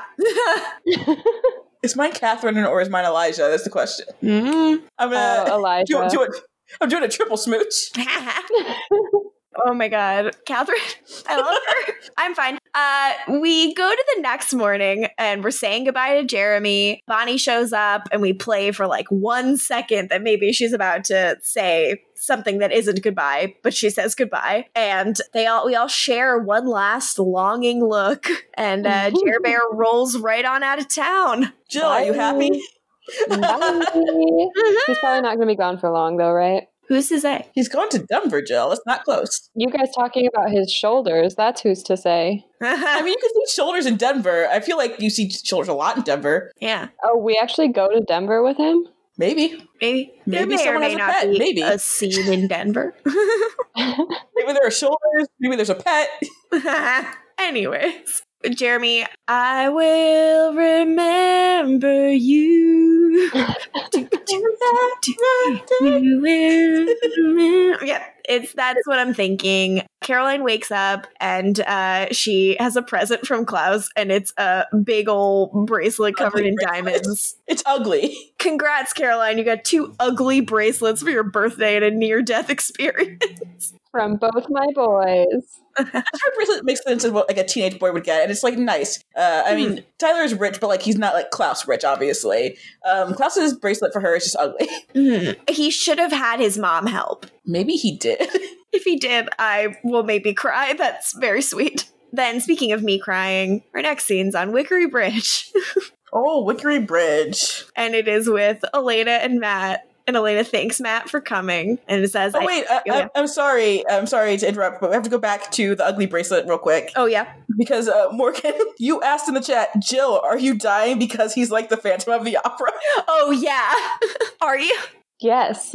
Like that is it exactly. And I will always I'll put this on record.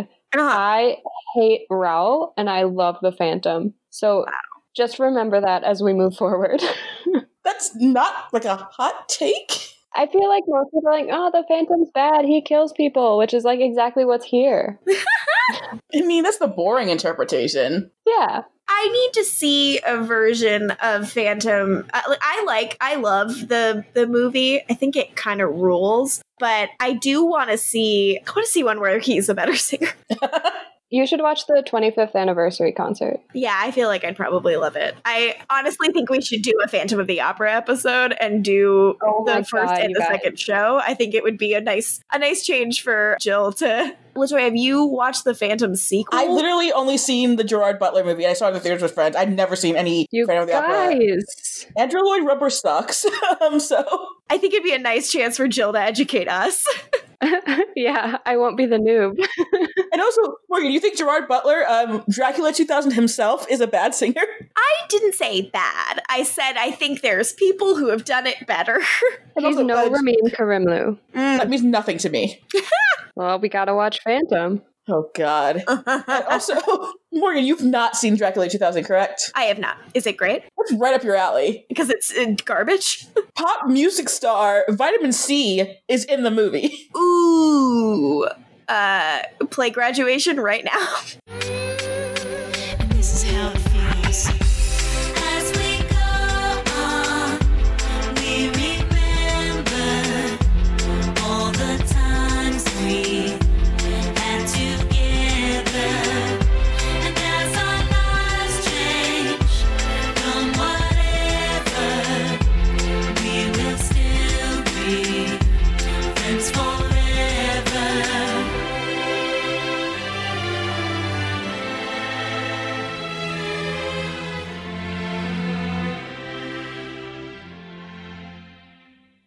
Uh, Dracula 2000's cast is insane.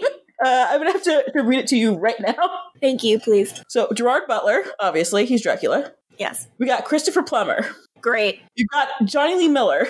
Okay. We've got Vitamin C. Great. We've got Jennifer Esposito. Okay. We've got Omar Epps. Wonderful. We've got Sean Patrick Thomas.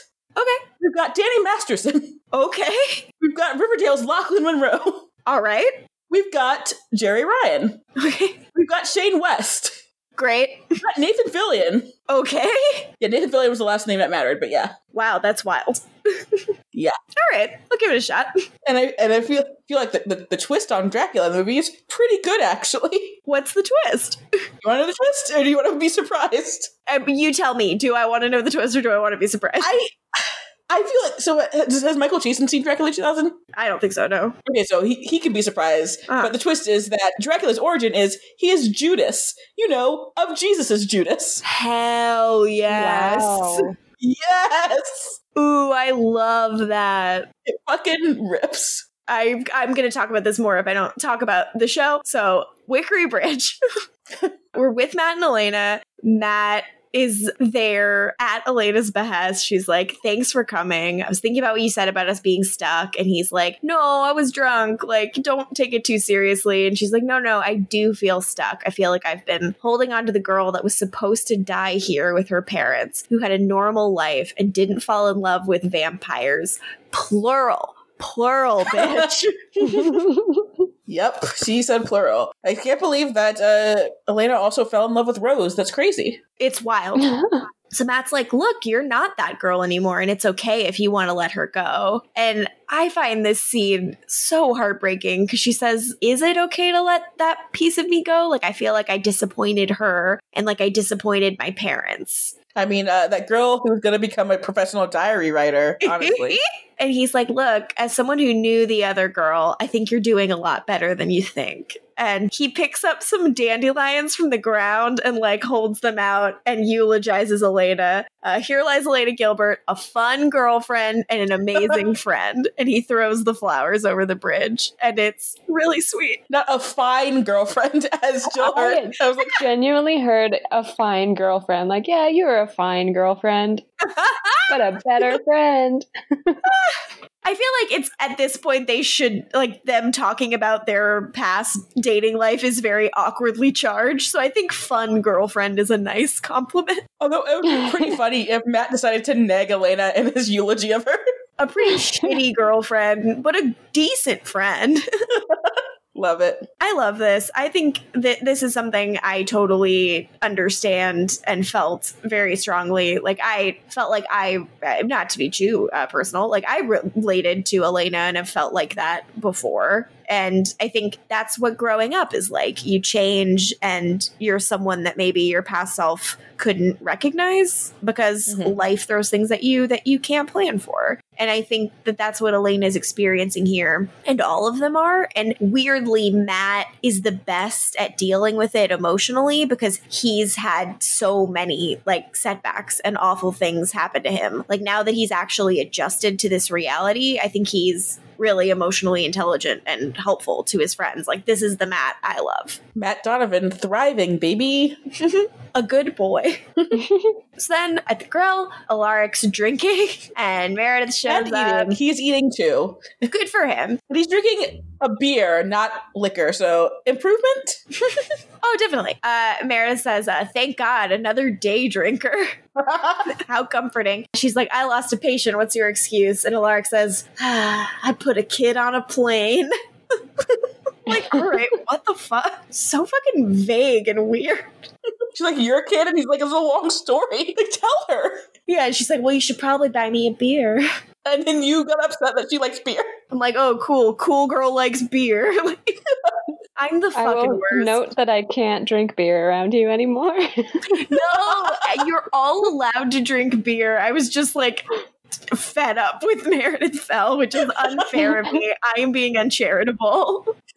I also got a sticker from uh, Redbubble that has the uh, full Gone Girl Cool Girl speech on it, and I was thinking about her explaining, like drinking all the beers and remaining a size four. I was like, "That's my queen." uh, Liz and Damon uh, walk into a crime scene. What I'd give for this procedural. A hiker called it in. Who is dead on the ground? But Brian, the medical examiner. And he has a stake in his chest, which is weird because he's not a vampire. And Liz says, I know, this was murder. Dun dun dun.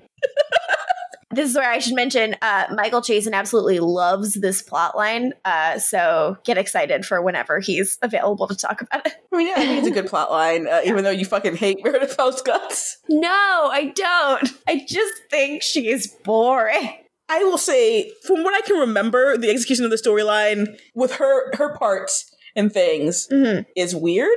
yep. Ultimately, I remember correctly. I don't know how much we're going to be happy at the end. We're going to see. so, the ties that bind. We open. Bonnie has a spooky dream. She's in a cemetery uh, surrounded by a bunch of Bennett tombstones. Yeah, this is one of those ones where it's obvious to tell us a dream immediately. She gets to a coffin, seems like the magical locked one, uh, and Klaus appears behind her and says, I figured out how to open it. Can you? And like rushes her and gives her a big chomp.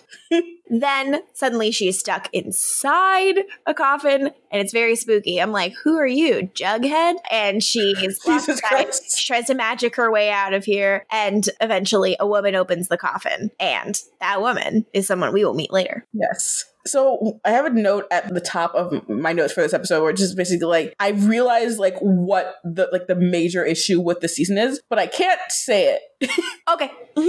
yeah, I just like you know, I figured out what it is. oh, great. Uh, besides like just like storytelling in general, like what like I think the overarching issue is, but I can't say it yet because um there is a we haven't been, had the answer yet or something, and Jill hasn't like stumbled onto anything. So I would like you to write the answer down and yeah, I'm gonna text you right now. Yeah. I'm gonna text you. Actually, I'm just gonna yeah. Hell yes. Um, so now we're in Old Witch House, and Bonnie does what she does best tell the truth. she uh, explains the coffins to Elena and the one that they can't open. We don't know who's in it or what's in it, only that I think my dream is telling me it'll help us kill Klaus. I'm thinking there's a super hybrid in there. I mean, what could be a hybrid besides, you know, obviously every vampire who rips out a hybrid's heart, but a super hybrid. Holy shit. So Stefan shows up. He is pissed that Elena's been let in on all of this because uh, it was supposed to be no girls allowed, and then they let Bonnie in. That was one girl, but now a second girl. Uh, Elena's like, "What are you gonna do? Kidnap me so I won't tell anyone?" And he's like, "Don't tempt me, Elena." Which hot. Bonnie says that she thinks she knows who can open the coffin, but she needs Elena to help her find that person. It is drum roll her mom. Dun dun dun. We're gonna meet Bonnie's mom. Uh, so then we go to uh, go to the Gilberts. Uh, they're pouring over a bunch of like driver's license records, all with the name Abby Bennett. I just want to want to say, Elena, do better at this because you were like picking dark skinned women, and that's clearly not her mom. Fair I'm just saying. I'm just saying what Morgan Gill cannot say ever.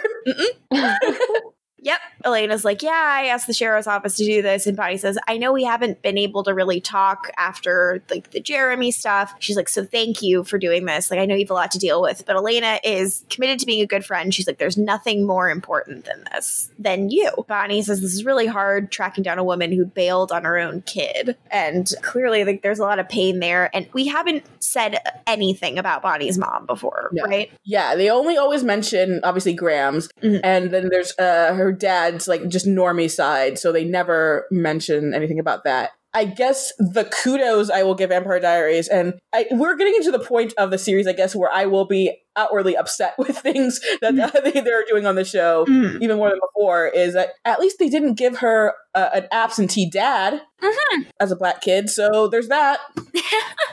World's that. smallest trophy. You tried. Oh man. So yeah, Elena's like, you know, you don't have to do this. The coffin's Stefan's problem. It doesn't have to be your problem. And Bonnie says, no, it's spelled shut, which makes it a witch problem. So it does fall on me. This is hmm. kind of where we touch on the responsibility of being a witch, something that we learned was too much for Bonnie's mother. Do you guys buy this? Do you feel like it is something she has to handle, or do you feel like it's something she's choosing to handle? both like obviously it's one of those things where like you always have a choice but when like the choice is either you know help your friends and friend adjacent or don't and just be a piece of shit for not helping them Yeah. it's clear what the choice is Yeah. and considering this world of vampires and uh, werewolves and even hybrids Mhm. it's kind of like she's gotta choose them otherwise it'd be like a real dick move for her not to even though she tries her best to you know not be controlled by them Yeah. but Yeah. yeah, she's stuck between a hard, rock and a hard place honestly Yeah, and also like narratively, it's participate in the main narrative of the show or don't. Like, Mhm. if you want to talk about it that way, there's nothing else for Bonnie to be doing right now. So of course she's doing this. Yeah, like Matt's allowed to abstain, and like his character works because of that. But like, because he's a normal person, but like Bonnie abstaining as a witch, it just doesn't make sense. Yeah. Also, yeah, talking about all this now and what, what we've been talking about with the show in general, when, when it comes to Bonnie and also like race and stuff like that. I, think that's part of why I feel more for Abby than I did originally when I was Mhm. like in my early twenties. Yeah, she's very much like a character who shows up. Like, I'm trying to think about the best way to phrase this. You know, she shows up like already having fucked everything up, and she's trying to do the best that she can with like a very shitty set of circumstances that the character has dealt to them. And obviously, it's because of choices they made, but you know, she made. But uh I don't know. Like, yeah, there's say- something there. There's like a re- there's regret, and there's a reason, and there is a desire to do better, which I appreciate. I mean, one way to see it is that like Abby exists as the version of Bonnie if Bonnie had truly fully resisted the call, like she'd been trying to. You know. Mhm. And the thing is, like, magic has brought Bonnie so many horrible things in her life. Like, I mean, she lost Grams. She's like had to watch so many people die. She's died herself. Like, it's awful. And so, to a certain extent, you kind of can't blame her mom for wanting to not be involved in that. I can't blame her for leaving Bonnie. But I wish they'd made the case a little stronger here. Like, I can tell this is them trying to, but I I don't think it's strong enough here. I mean,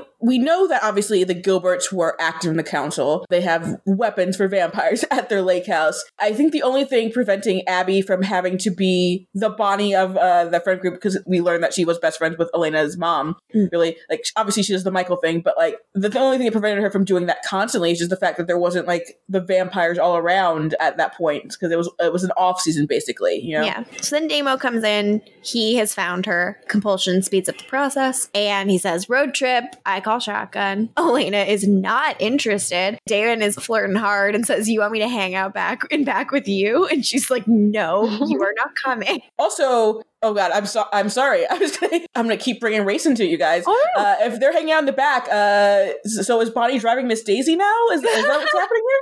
Oh, God. Is that what's happening? oh, oh, Yeah, Don't love that as an image. no. I'm sorry, you guys. Uh, it's happening. Fair enough. I didn't expect me to get into these rants uh, this early into the show, but uh, here we are. no, this is all deeply, deeply fair stuff for you to bring up and uh, stuff that we should be talking about. I just appreciate you taking the lead.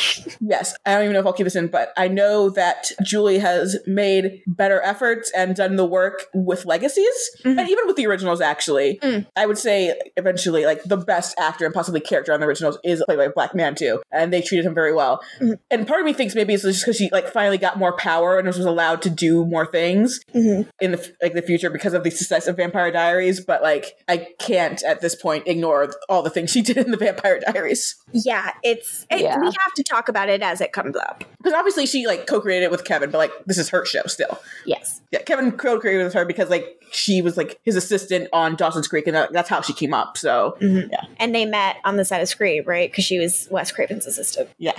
So yeah, you, we can't ignore it. This is unfortunately, by my recollection, pretty typical of the era, like we talked about in the last episode, like of how like unfortunately the like very few people of color were treated on shows like this. Mhm. Like often the like one um black series regular, which is you know what Bonnie is in this case, but that doesn't make it right. it's it really is it's so unfortunate, obviously on multiple levels. But like Kat Graham is so fucking talented, Mhm. it's really it pisses me off now at this point. No, that's uh fucking correct. It should because she's really great, Yeah. and it's a bummer to kind of like yada yada yada her mom's introduction, which I think the show kind of does a little. Yeah. But in cuter news, Elena is like, no. Bonnie hasn't seen her mom in 15 years. We don't need you here. We're going by ourselves. And Bonnie looks at the two of them and says, What's going on? And Dan says, We kissed. Now it's weird. and implores them to have a great trip and leaves. uh, he yeah he drops that uh, Wolfsbane grenade and bounces. oh, I love it. I love it. I love it. Yeah, that is good. So then we go to Caroline's house. Tyler is in her living room and he apologizes uh, for what happened. Caroline doesn't seem interested in that apology. She's like, You bit me. I could have died. We're way past apologies. And Tyler's like, That's the problem. Klaus told me to do it and I said no. And then it just happened anyway. It was completely out of my control. And that is why I had your mom call da da da da. Your dad, Billy It's- Forbes Billy the Forbes. since the uh, the logic here is that since he was able to resist compulsion, maybe he can teach Tyler to resist the sire bond. Mhm. And uh, we're like, why? And Bill responds, uh, because Tyler made a mistake and now he wants to make good, and I understand that. which is great. Uh, he had character development. and I feel bad, but like I wish we could have seen that. Mhm. Uh, I wish we didn't have have the the ca- capital G uh, gay stuff that we had early in, in the season. Dropping hard G's. God damn it! So, want me to bring up something about race again? Okay, please. I'm sorry. No, I just like really don't thought about it. apologize. Uh, I probably should have brought it up in the last episode, but like I was not in this uh, mood now. But now I am. no, go for it. So we talk a lot about Trevino Mhm. and how like I think like he's a leading man who has somehow gotten re- relegated to supporting, and I don't understand it. Mhm. And while he, I, in theory, the show pretends that uh, Michael Trevino can pass for white, Mhm. he's not. Mhm. And they oddly treat him as such, despite the fact they're trying to pretend he can pass for white. Okay.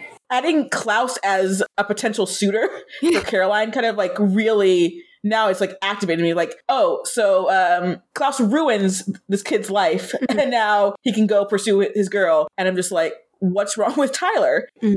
i'm just like so the white guy can get the girl Yeah, no, and Tyler's like subjected to a ton of pain. yeah i was not thinking about it but now that i'm thinking about it it's like again 'cause i don't understand and like michael trevino is now on like i said uh, roswell new mexico Mhm. and he is playing a supporting character but like he gets to be latino Mhm. and i'm just like i've told you before morgan like the the the actor who plays um max in the show like the lead man he's white guy um Yes. i think he's a fucking terrible actor and trevino of course is the supporting character who doesn't get the girl Yeah. again. And Julie Plec is like not the showrunner, but like she is an executive producer on Roswell, I believe. Yes. Yeah. We love Michael Trevino on this podcast, obviously. Trevino, Oh, yeah. come on the podcast. T- positive. I would die. Positive. Yeah, we're positive here. Trepositive. Oh god, Jill, you would like not say anything. Yeah, I already don't say a lot. Uh, I would be silent that whole episode because I wouldn't know what to do. It would be like on Community when uh, LeVar Burton shows up and Troy just goes silent. You can't disappoint a picture. You can't. If you don't say anything, you won't embarrass yourself. You know? Aw, Jill. yeah. Chill. You're lovely though. wow, well, that just went deep into my insecurities. Let's move on. well, good thing I none of us have ever done that on this podcast. right?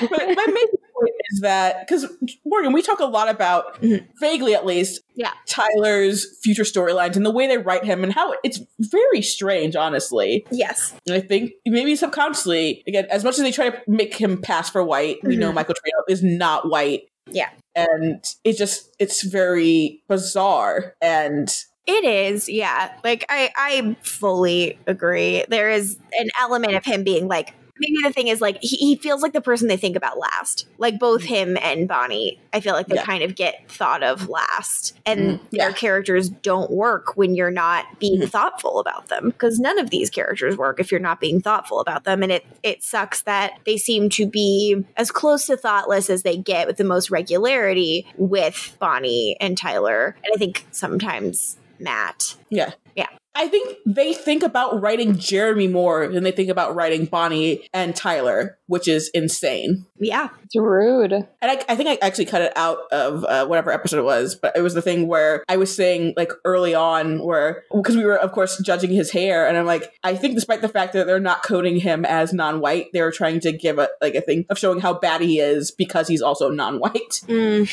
Yeah, Yeah. not great, Bob. Ugh. Sorry to No. to, to, to bum us out. No, no, no. I mean, it's important stuff to talk about. It's just like it is shitty. Yeah. Would you guys like to keep keep plodding along? Of course, uh, let's talk about how boring Meredith is. Uh, Meredith and Alaric are getting lunch. You know, the sexiest of meals. And Meredith, like, uh, she can't drink. She is round, so she doesn't want to be a drunk doctor because a drunk doctor is a bad doctor. And Alaric jokes that it depends on what kind of drunk she is. And she says she's an angry drunk. Ugh. Ooh, is she crazy? We'll find out. Who knows? So Alaric's like, okay, uh, dinner next time, and Alar- and uh, Meredith is like, that'd be great. She leaves. Damon shows up, and Damon has his hackles raised. He's like, who the fuck is this? I would say I think the other thing with Meredith is that I think even when Torrey was cast, besides obviously, oh, they're casting Paul's wife, it's like people did expect, oh, so she's gonna be like fucking crazy. We're gonna get crazy eyes Torrey DeVitto. Mm-hmm. And so far, we're not. No. So Damon demands to know her damage. Uh, he says, uh, a girl who's that hot and that smart must be damaged. Jesus. Uh, Damo has a problem with women. Haven't you? Have you been able to tell Morgan?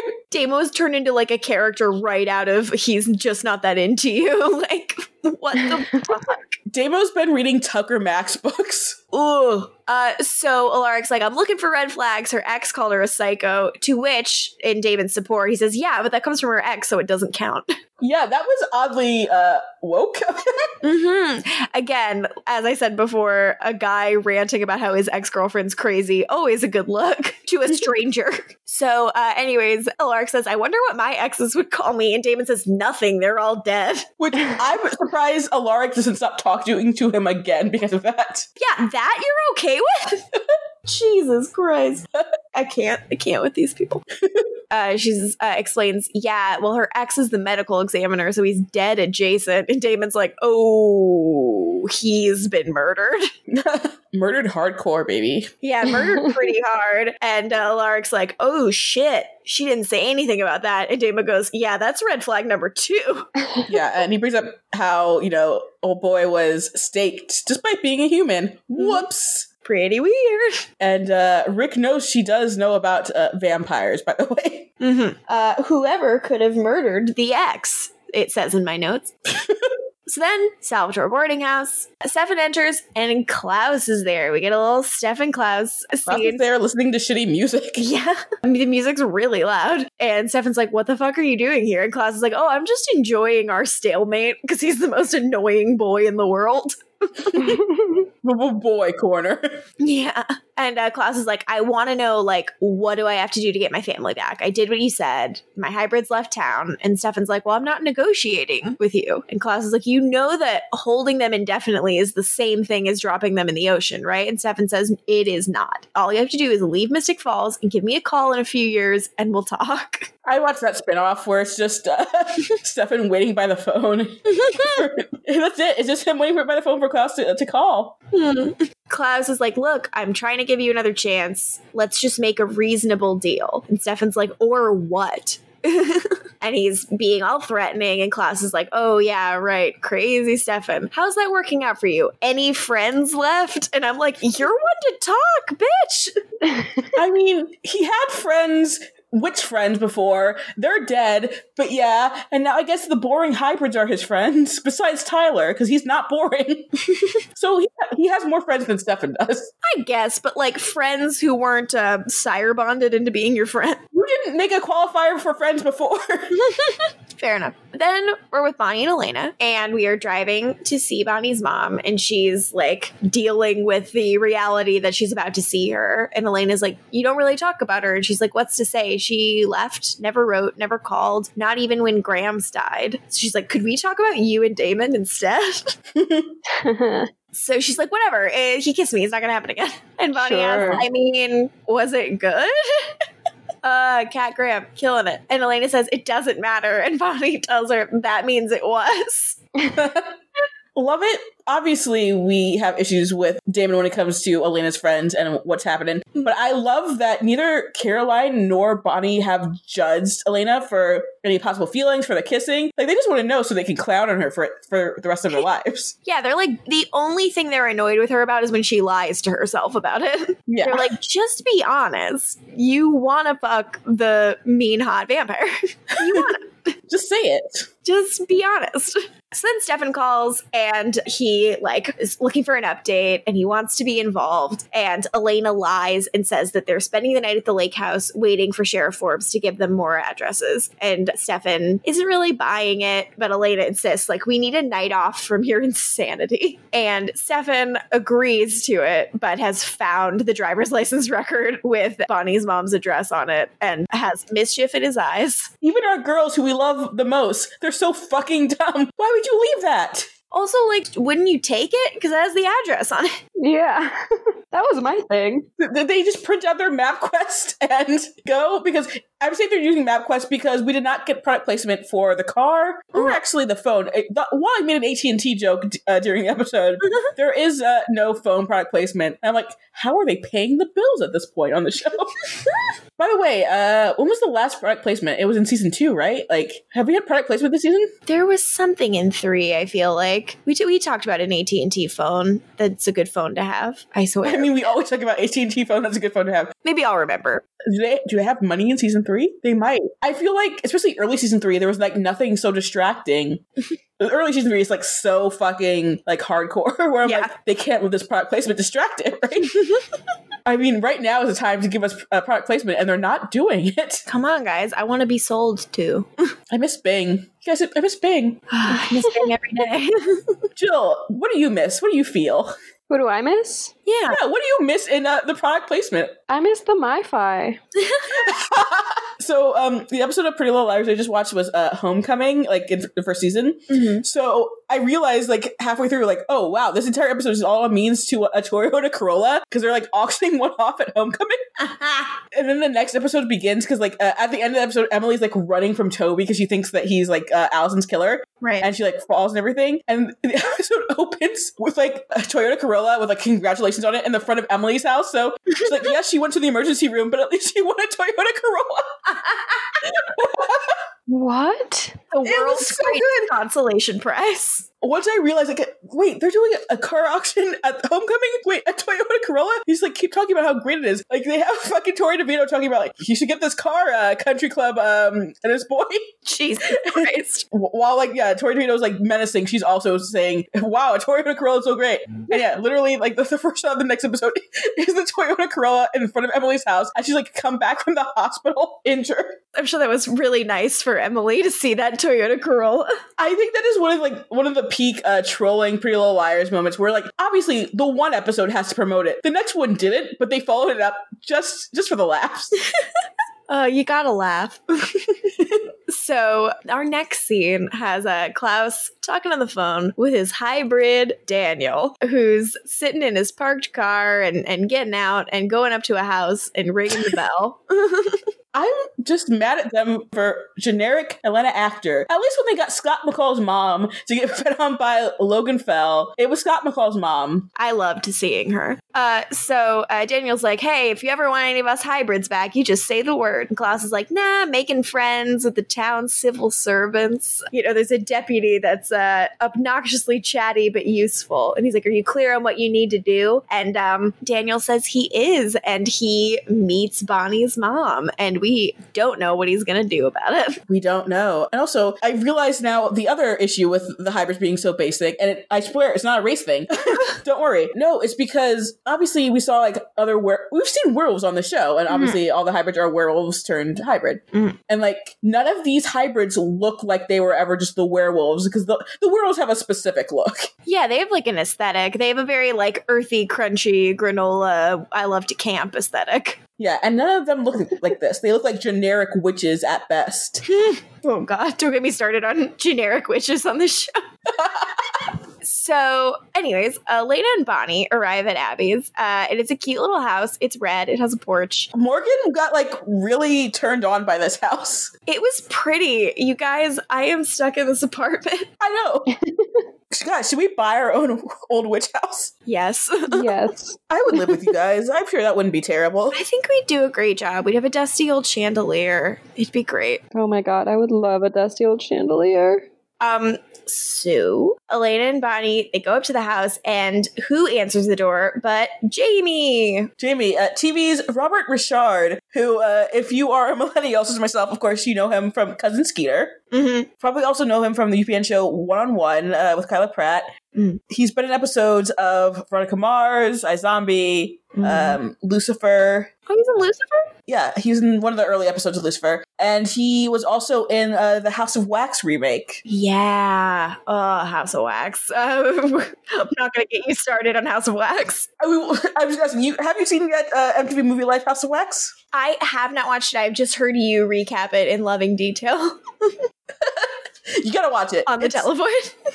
That is an episode you guys should all listen to. And then um, the Redux episode, because we did a sequel. you did? Oh, I have not. Yes, we did. Uh, in which Mora loved Jared Padalecki. And I felt like I was being gaslit because of how much she hated Jared Padalecki for every little thing he did in the original episode. I'm like, what is wrong with you? She's taking a turn like I took on Jeremy for one episode. It was so weird because literally every little thing he would do, and he was like just being a decent or normal person. She's like, oh, he fucking sucks. And then we do the Redux because we finally saw, were able to see the last episode. Mhm. and she was like, "Oh, he's so great." Like, I don't, I, I don't remember that part. I'm like, well, "You said this last time." She's like, "I don't remember that." Like, I, I, I don't think I said that. Look, people change. so uh, Elena explains to Jamie that they're looking for Abby Wilson, and uh, Jamie's like, "Well, she's not home." Bonnie tries to leave, but Jamie's like, "You look really familiar," and Bonnie's like, "Okay, well, um, Abby's my mom." and uh, Jamie invites them in, and then uh, they have we have this moment where Bonnie's like, "Hey, are we um related?" And Jamie's Which like, I "Oh, so no." appreciate. yes. Guys, I'm really upset. I'm reading a book where the love interest is the cousin, and I am so upset. no."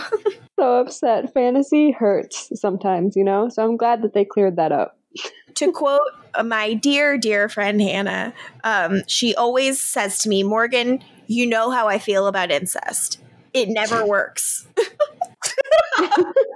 Hot take. It's tr- anything with incest she doesn't like. Like, um, she doesn't like Crimson Peak. She's like, it has incest. It never works. And it uh, it makes me laugh very hard because I don't think there are many people arguing that incest works, but she's very adamant that it doesn't. I have to like preface this a lot. Oh my! My quote unquote incest face. What? Mm-hmm. No, okay. So incest is bad. Anti-incest. Okay, good to be. Okay, there was a weird time in TV, and I think it was like early 2010s, Mhm. where it was like actors supposed to play siblings, and like they were not doing it well. Oh, a life with Derek situation, if you will. Yes. so like I would like make comments about like like quote unquote shipping those characters, but like come on. Yeah. yeah, it, it was that. I think I never fully, I never shipped incest. Like one of my things I, like, I fucking hate Mhm. is like, sorry to any listeners who like this, like supernatural wincest. Mm, I think that's me. fucking bullshit.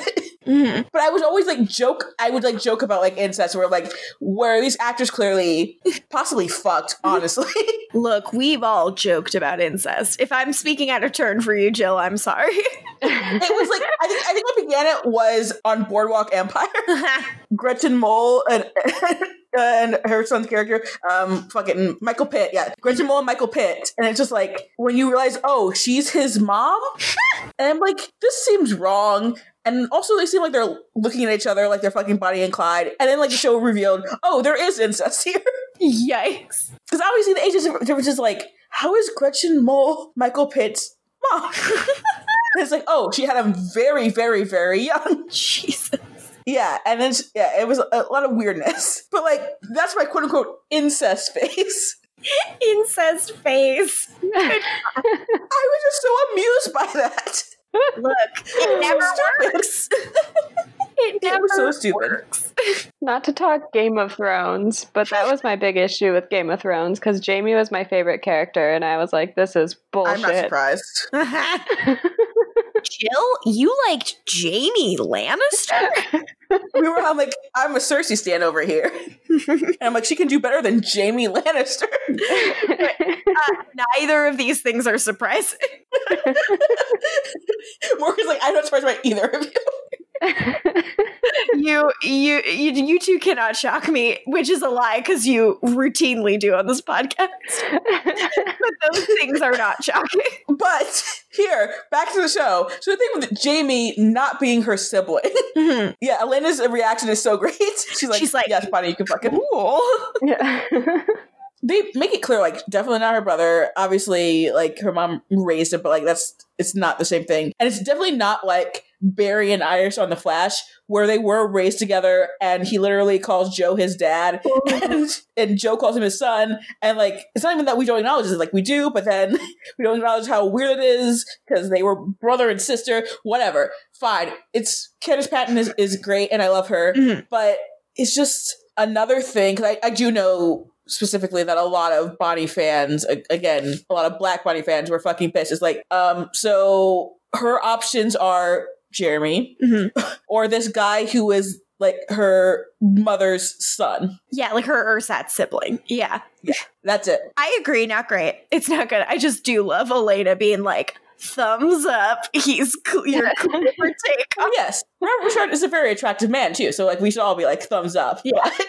So, uh, yeah, so Jamie explains that um, Bonnie's mom dated his dad and he's a deadbeat. So when they broke up, she took him in, which is really nice. And that she put her, him through school and didn't freak out when uh, he totaled her car twice. And Bonnie says she sounds great. And I wish this scene had more room to breathe because hearing someone excitedly tell you how great your mom, wa- your absent mom was at being a mom to them is something that's like really like tense and awful. And I, I wish we could live in that a little more, but like Vampire Diaries pacing does not dictate that. Yeah. Abby walks in and Bonnie introduces herself as her daughter. Yep. Then we go to our old Lockwood cellar and we have the Bill, Caroline, and Tyler, the dream team, if you will. Really, that, that's the dream team. Oh yeah, it's my dream team. We're gonna we're gonna cure Tyler of his sire bond, and we kind of talked about this in the chat a little bit. The idea being that if um, Tyler has loyalty to Klaus by being thankful to him for breaking the curse and making it so he doesn't have to shift anymore, he needs to shift and feel the pain so that he no longer feels that gratitude. Which Latoya, you said you like more than the him being able to resist compulsion stuff. Yeah, I feel like this makes logical sense in the way that uh, just strong mental game doesn't make sense for me for resisting vampire compulsion. Mhm. Yeah, I think this, this is understandable, and it's it goes from point A to B to C with its explanation for this. Whereas everything about being able to resist vampire compulsion makes zero sense to me. Jill, how did this work for you? oh no, this doesn't make sense to me at all. Okay. Do you want to speak on that? I like I get what they're trying to go for. but I don't understand the process of how that would break the bond, besides just like making him feel pain all the time. Well, like the explanation is that so obviously you feel grateful for Klaus, so you don't have to go through the pain of transitioning to a werewolf anymore. Uh, Tyler doesn't realize that obviously you have to do it more at this point, but like if you can transition enough where um, you don't feel the pain, because obviously it gets better the more you transition, Mhm. um, as we Mhm. learned from Mason and everything, Mhm. then he doesn't have to feel that uh, indebted to Klaus because it's not even Klaus making it so he doesn't have to feel the pain anymore. It's himself. which I think is like a really interesting. Like it's it's an interesting idea for sure. Like it's about like owning your own trauma rather than allowing someone to kind of like wipe the slate clean for you. Mhm. And it also like hypothetically, if Tyler is successful, he'll be able to like be a wolf whenever he wants, easily without pain, and be able to like you know lend his skills to any fight he wants. Like Mhm. that's he would gain mastery over himself Yeah, and then the hybrids i think would be something that would be really formidable Because yeah, if you're a hybrid, then you can turn into a wolf and you can remember everything and you can actually be in control as opposed to just normal werewolves where you're not in control. Yeah, I get it it's not like it's not perfect I mean, I like I like the idea of it, Mhm. and I like that there is an option for him to want to be better. I just don't. It's not clicking in my brain quite yet. fair enough so then we are back to abby's house and bonnie is just like you know looking at pictures of like jamie and his graduation gown that are here. Because again like this is a different family's home even if it's her mom. And elena is trying to check in on her and she's saying i'm fine. I'm not here to get her back. I'm just here to get her help. And uh, abby's trying to break the ice. She's offering baked goods it's a whole deal. And she, uh, Elena, does a lot of uh, nice uh, Gilbert charm and uh, tells her she's a beautiful home and all this stuff. And Abby's like, Uh, "You're Morgan. sweet." Mhm. Are we allowed to use the Gilbert charm for this instance? I don't know. It's probably a bear. I was gonna say she's like he- she's very like southern in her politeness. Maybe that's more correct. That's where it is. The Gilbert charm is for specific cases. uh, she uses her southern manners and uh, compliments the house and all that stuff. And uh, Abby's like, "You are just like your mom. You're so sweet." And she explains that uh, Miranda was her best friend, and Bonnie is like, "What the fuck? You had a daughter and a best friend, and you still left." Whoops. Which uh, Yikes. fair breaking point. Uh, Abby's like, look, my best friend is why I left. 15 years ago, a vampire came into town looking for Elena, the doppelganger. No one could kill him, so I lured him out of town and cast a spell to desiccate him in a crypt in Charlotte. And that was Mikael. Yeah, that explains why Mikael was where he was. Yeah, which is nice. It's nice to get that piece of the story fleshed out. And she says, It took every ounce of power I had. It almost killed me. I recovered, but my magic didn't. My powers never came back. And Bonnie points out, And neither did you. Abby says, Well, it wasn't that simple. And she's like, It wasn't. You cast the spell, and then what? You had to teach Jamie how to drive. and she's like, This is a mistake. You don't have magic. You can't help us. And she tries to leave, but Bonnie begs her to stay. Says, um, Wait, am I say? Did I say Bonnie begs Bonnie to stay? I'm crazy. Uh, Abby begs Bonnie to stay and uh, talk to her, and Elena agrees to wait outside. And who is outside? But Stefan. Uh, so Abby is obviously uh, short for Abigail, I would assume. Mhm. Is uh, Bonnie short for Bonnigale? I'm sorry. Probably. I had to make the dumb joke. Bonnigale. Bonnigale Bennett. Uh, we have fun. We love to have fun. Speaking of having fun, Damon stalks Alaric's new, not even girlfriend. Like, this is such insane, such an insane thing to do to a woman Alaric has had one lunch with. Seriously. He stalks her, finds her in the hospital, and Meredith's like, What are you doing here? And he says, Oh, just strolling the halls. You know, I like to wave to newborns through the window. Jesus. Uh, he should be banned from the hospital. yeah. David So should be on a list. Yeah, David should be on a lot of lists. So David says, oh, I'm sorry about your boyfriend. Animal attack. Brutal.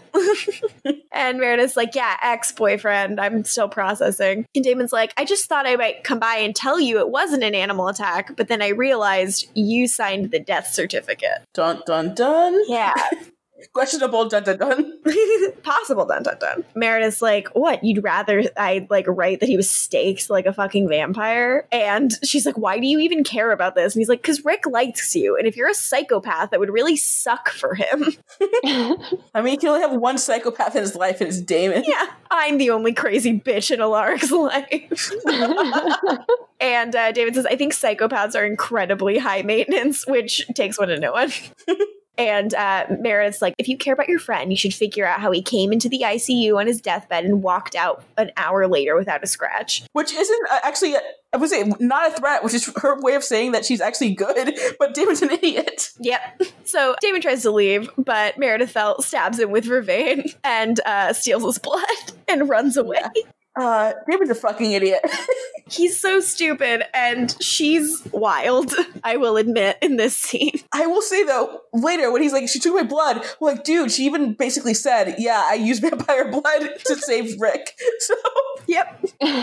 you, you stupid idiot. Oh, dummies, dummies, dummies. So then back with the dream team, Tyler is like having trouble transforming at will, you know? Like it's it's the idea that it's like, you know, like Yeah. holding your hand on a hot stove. It's really painful. And uh Caroline is trying to stick up for him saying, like, can't he just rest? And Bill's like, No, we're doing it my way. You should go. And the the men banish her. It's not the same as the bullshit he pulled with Caroline. And I feel like they're kind of, kind of almost trying to pretend like this is just how far he's willing to go. Mm-hmm. Like, either way, it's like, this makes sense again, mm-hmm. going this far. And it's not like him torturing Tyler. Yeah. You know, maybe he was actively like doing this to Tyler somehow, like forcing him to turn without his will. It'd be the same thing in a, in a way. Yeah, but he's agreed to That's this. not what it is. Yeah, this is a good thing Mhm. uh, as opposed to what was happening before, which was just fucking conversion nonsense. Mhm. That was bullshit. Uh, then we move a little bit into the gray area where Bill starts uh, hitting him with an axe.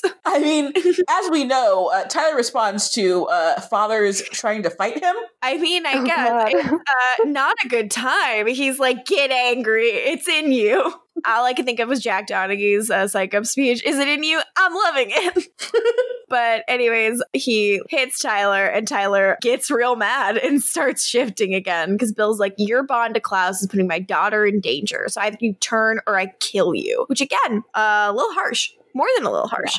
yeah. A little bit. I, you know, I'm not, I'm not happy with Tyler right now, but I, I don't think he should be threatened by adults. I mean, that's Tyler's thing. That's Tyler's constant, at least. He's used to it. I mean, we know he's used to it, but at what cost? So then we're back at Abby's house, and Abby's very complimentary of Bonnie, um, saying that she's grown into a beautiful young woman, which is true, but Bonnie doesn't want to hear it. She says, I just want to know the truth. Why didn't you come home? And Abby explains, I had no magic, and I was in a new city, and I realized I had a chance to be someone else. You know, Abby Wilson, the woman, not Abby Bennett, the witch. And she's like, Look, you had your dad and your Grams, and your Grams is way better at this stuff than I am. And that's when we realize she doesn't know that Grams is dead. And Oof. Kat Graham is so good in this scene. She like really tries to. She does a really good job playing, like trying to keep a lid on the the pain and the sadness. And she like you know a tear slips out. It's really good. It makes me really sad. Uh, so, do you want to know the connection between at least two of Bonnie's relatives? Mm, please. So, Persia White uh, was in an episode of Saved by the Bell, the new class, Mhm. back in the day. This was not a season, though, that had Bianca Lawson, surprisingly. Mm. Um, so that, that's that's a fun thing. Which also, yeah, one of her, like um, Persia's first things was Saved by the Bell the New Class, which uh, gives you an age perspective. Mm. She's like a few years older than Bianca, Mhm. and they're both still looking great, obviously. Jeez, yeah. And yeah, there's a, an 11 year age difference between her and Joseph Morgan, by the way. Oh wow, good for really? her. Yeah, Hell yeah, yeah. You couldn't tell, right? She's 11 years older than Joseph Morgan. yeah, Yeah. Wow, she looks phenomenal. Black, Yeah. do not crack, baby. Correct. so then Abby also starts to cry. She's very upset. She's like, Well, she raised you right. I'm sure she would have been proud of you. And she's like, Well, you know my story. What's yours? And Bonnie explains that she had the dream. She's like, But if you don't have any magic, then things are kind of You're useless to me. Yeah. But Abby's like, Well, not spells, but like the earth provides herbs and stuff. There might be something. Bonnie's like, I don't know. Yeah, herbs, uh, as we as we learned earlier in season three, are really good. Also, I'm sorry, I, I did math wrong. It's a nine year age difference between her and Joseph, but still, Still, congrats. still a big one. So then outside, uh, Stefan and Elena are being angsty at each other, and Stefan's like, Did you really think I wouldn't find out? And Elena says, Honestly, I didn't care. Which kind of rules. And Stefan's like, This is why I didn't want you in the loop. And Elena says, Yeah, because now you can't do whatever you want. Stefan kicks a chair, and it alerts Jamie to his presence.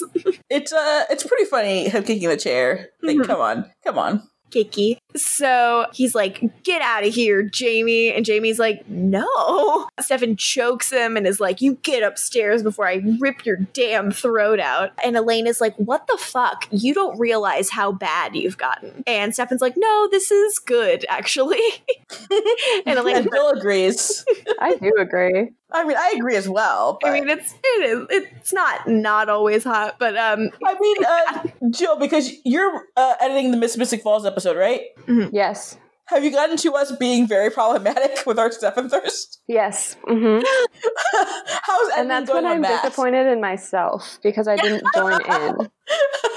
Which, like, You- I'm a dumbass. are we that bad? I feel like if we find a hot actor hot, is that illegal? Morgan, I was like, we were so bad, we need to fix this. I've not listened to it since, but I know at the time I was like, everything we said was bad. We need to like say something.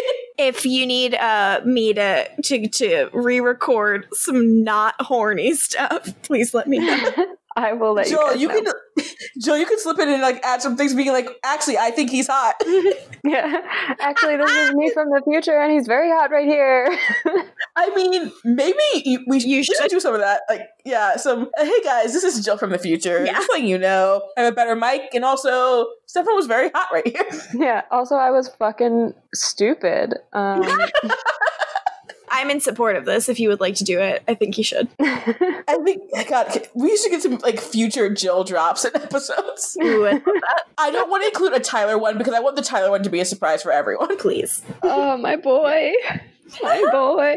You're so upset with your season one self. I really am, you guys. I ugh. I would hate me. No,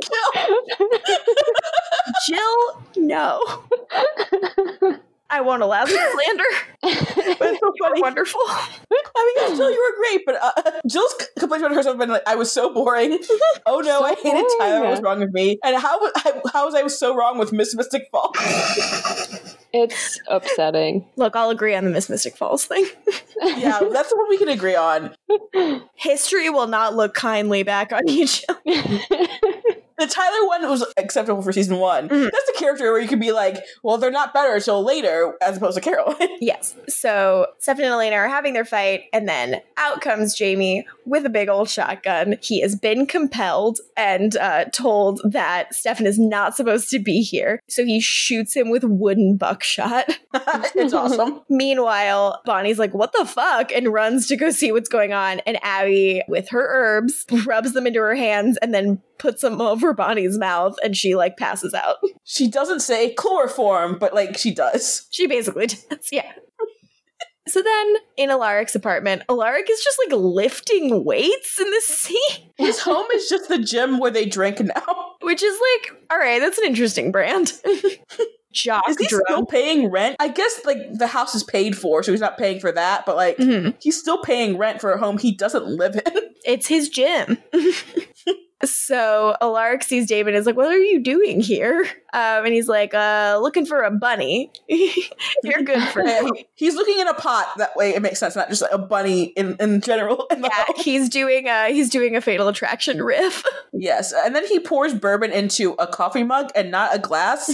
which I'm like, are all the glasses dirty? What's what's happening here? I don't know if Alaric has glasses.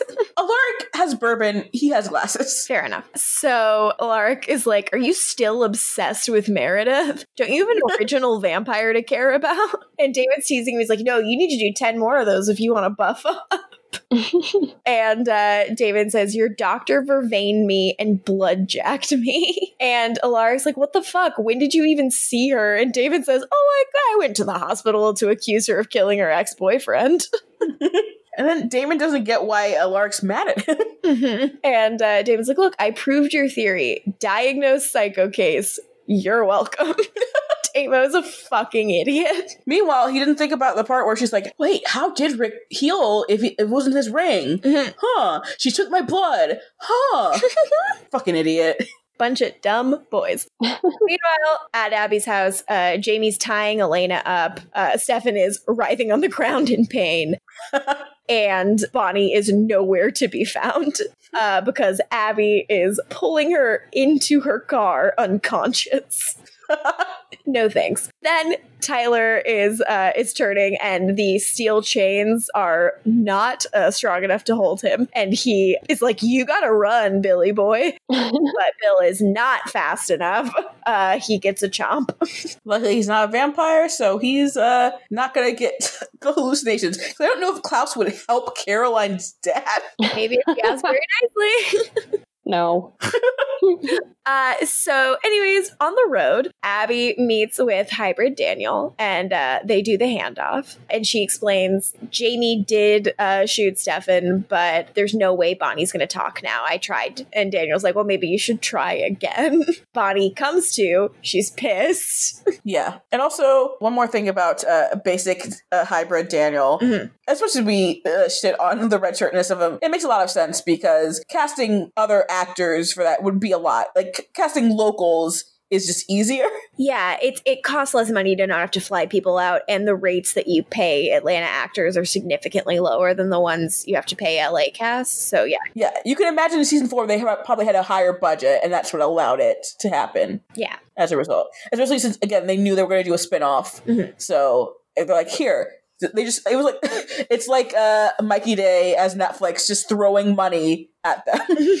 yes. So then Abby explains to Bonnie that she uh, muted her magic with those herbs. But Bonnie's like, she's worried. She wants to know where Elena is. And Abby's like, she'll be fine. Everyone's going to be fine. Just tell me where the coffins are. Because if you don't, that man compelled Jamie to kill himself. Mhm. So Bonnie is like super horrified and she says, I can't do that. This goes beyond you and me. And Abby says, All you need to do is tell me where. Then we'll have held up our end of the bargain, please. And she uses her phone, texts Bonnie, and hands it to her. And the text message says, Warn your friends. yeah, uh Abby is clearly down on herself as on the type of witch she was, but she's smart enough to know uh, the loopholes in compulsion. Mhm. So that's what she does here. My question is how did she warn her friends? The Like, phone? did- Oh, she she texted Damon to at least get rid of the And just like made sure that what's his face didn't see it? what Bonnie did was text Damon. That's why the one coffin ends up gone. Mhm. That, that's Right. the, the warning that was happening. Yeah, yeah. and uh, right.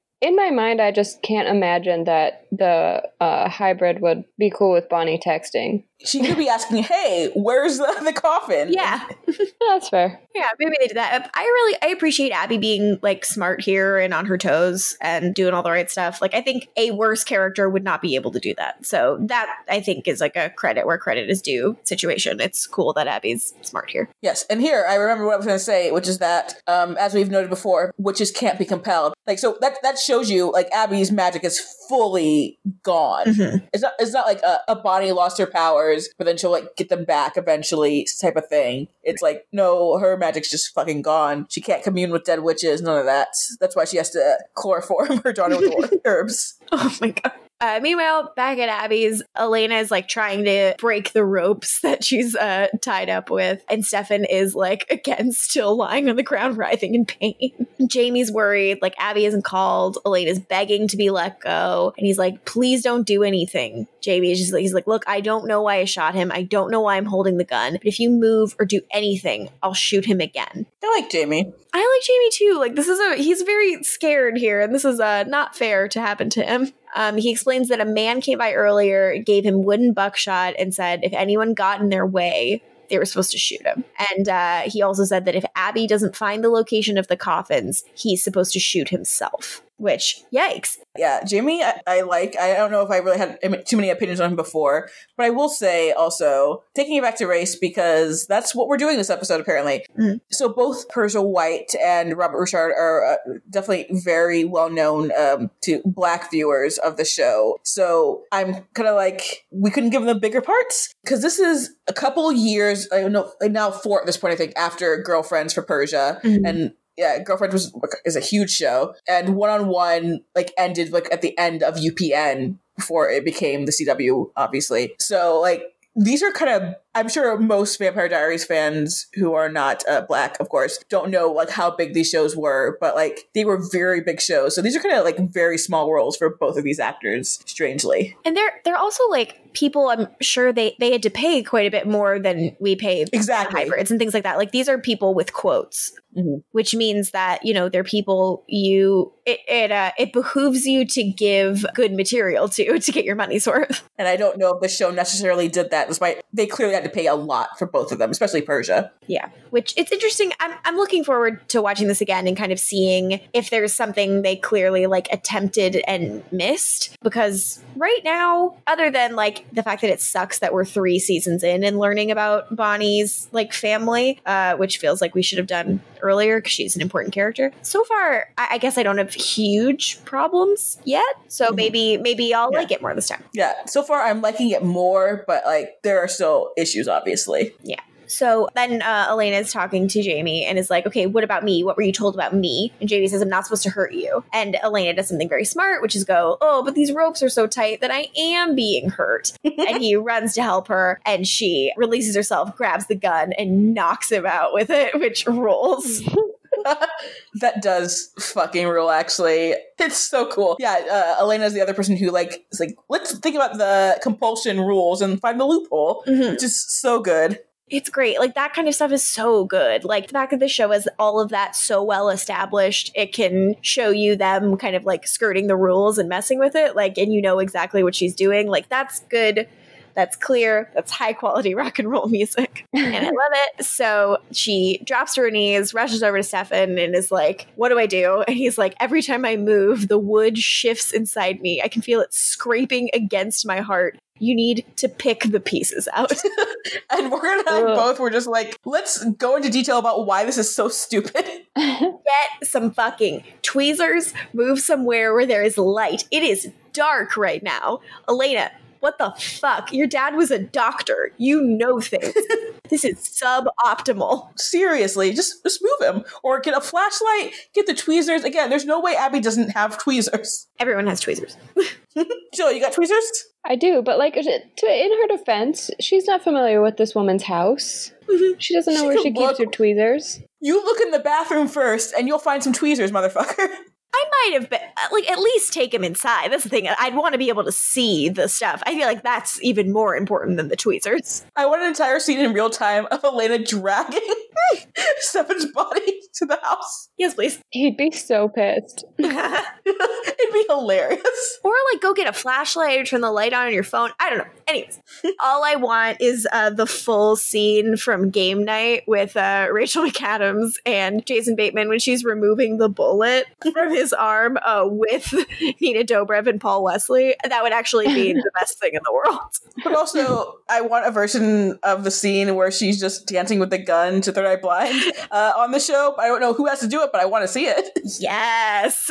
Cast of Vampire Diaries uh, reenact all of game night. That would be so good. Jill, have you seen Game Night? I sure have. I love game night. Game Night's so fucking good. That year, I was able to put it on like one of like the top ten movies of, uh, uh, for Uproxx, and I was very proud of myself. Hell yes. How can that be profitable for Frito Lay? Jesse Plemons is a gift. Well, yes, uh, and Kirsten Dunst knows that. Yes, she does. I did you guys watch um him talking about her at her Walk of Fame star dedication ceremony No. and uh, no. experience true love? Uh he calls her Keeks. Oh my I- god. Screamed. He says all this really lovely stuff about he's like, I've been so lucky to observe your work as like a fan as your coworker and later as your husband. Like I know for a fact how hard you work and like everything you do to prepare like at work and at home like and I'm just still constantly amazed by you. You're wonderful. You deserve this. And I was just like Oh my god. I'm about to cry now. Listening to Yeah. you say. I couldn't handle it. It was too lovely. we love the plan. When fucking Alamo was gonna do like uh, Kirsten Dunst like marathon thing, I wanted to go, but then the world ended. Mm. fucked up. um, back at Old Witch House, Damon and Klaus uh, have a little uh, standoff, and uh, first Klaus uh, starts off uh, very poorly by uh, insulting all the witches and uh, What a fucking idiot. witch house. And Damon's like, insulting dead witches, not smart. I mean, I made the exact same mistake the first time I came in here, but. And every time after. And Klaus gets a big ol' ouchie. Oh yeah. And he says, you know, the funny thing about witches is that in living or death, they care about their own. Because a, th- hundred dead witches have a thousand living descendants, and I have no problem killing every last one of them.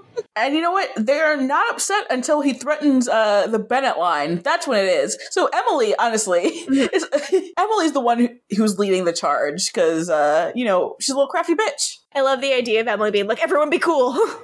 Like, God, not again with your damn your damn descendant. Bonnie is on thin ice with us. How can we convey that more clearly to you? God, you made me stop talking to her, but now now Klaus is threatening her. Ugh, goofs. And then all the other witches were like, I must go. Thank you for having me. so Klaus, uh, now that he has threatened the witches, now that he's threatened a hundred ghosts, is like, now show me the coffins, and suddenly he can see them. And Klaus is like, okay, one, two, three, hmm? Where's number four? And he starts screaming at the room to show him. What a little piss baby. the pissiest baby of piss. Yeah, and Damon's like, well, here's the thing. Uh, it's not here. Bonnie gave me a heads up, and I didn't have enough time to get all four, but I did have time to get one. and uh, Klaus screams at him. He does a pretty violent threat. He says, I'll tear you limb from limb, and only then, when you're a writhing mass of blood and flesh, will I rip your heart from your chest. Yikes. Sexy. he growled in this scene. Were you okay, Jill? Oh, he yeah, I pointed it out. He sure does growl. And, uh, Jill, when he when he growls, do you even listen to what he's saying? You're just like No. growl. once he starts growling, I'm like, oh no. I feel like Morgan will be a. I mean, sorry. I feel like Jill will be a big fan of the originals. Yes. does he do a lot of growling? Give you a spoiler. He yells a lot. He he's he's the, the lead of his own show. Jill, what do you think? Do you think he stops growling all of a sudden? I hope not. Uh, I will say one thing, um, which I guess is kind of a spoiler, but like it's not like a spoiler that will ruin everything. Mhm. Which is that um, so Klaus likes to paint, and at a certain point, he's painting with the blood of his enemies. Oh my god. He's an extra ass bitch. Oh my god. I love him. Yeah, Jill's gonna love the originals. God, eh, she's she's not going to be able to handle things that are going to happen. She's oh god, Jill. Uh, I like I can't verbalize anymore. There's so much in your future. We've been Oh. waiting to get to this point, and now that we are, oh god, baby girl, It's not disappointing. I'm in trouble. Yeah. we told Oh, you, no. we told you. yeah. Uh, so I'm Damon nervous. reminds. Oh God. Yeah, you should be. Yeah, Our scene ends with Damon reminding Klaus about a little thing called leverage. and he's like, You want your family back? Something tells me you want whatever's in that coffin a lot more. And Damon is King Leverage of Leverage Mountain. So at Mystic Falls uh, Hospital, uh, we have Alaric run into Meredith. And Alaric's like, hey, want to tell me what you're up to? and Meredith's like, so you talked to Damon? And he's like, yes. And she's like, I'm sorry, he wasn't supposed to wake up so soon. I used enough Vervain to sedate him for hours. and then Rick tells her about how the Salvatore boys are insane. Mhm. And uh, he's like, yeah, he like drinks like Vervain every day, so people like you don't get the jump on him. And Meredith responds with, "I'm not crazy, Rick," which is wild because no one asked. uh, as we all know, people who aren't crazy always say, "I'm not crazy." I mean, if only she got like a little crazy after saying that, I feel like Morgan, you'd be on board. I would. I wish she was a little crazy. yeah, because like it'd be just give her a little edge of craziness while we're questioning if she's crazy. Look, do I love the idea of I'm no, I'm not gonna I was gonna I was gonna say something. I'm not gonna say it. so, anyways, Meredith repeats, I'm not crazy. And Alaric says, Really? What are you?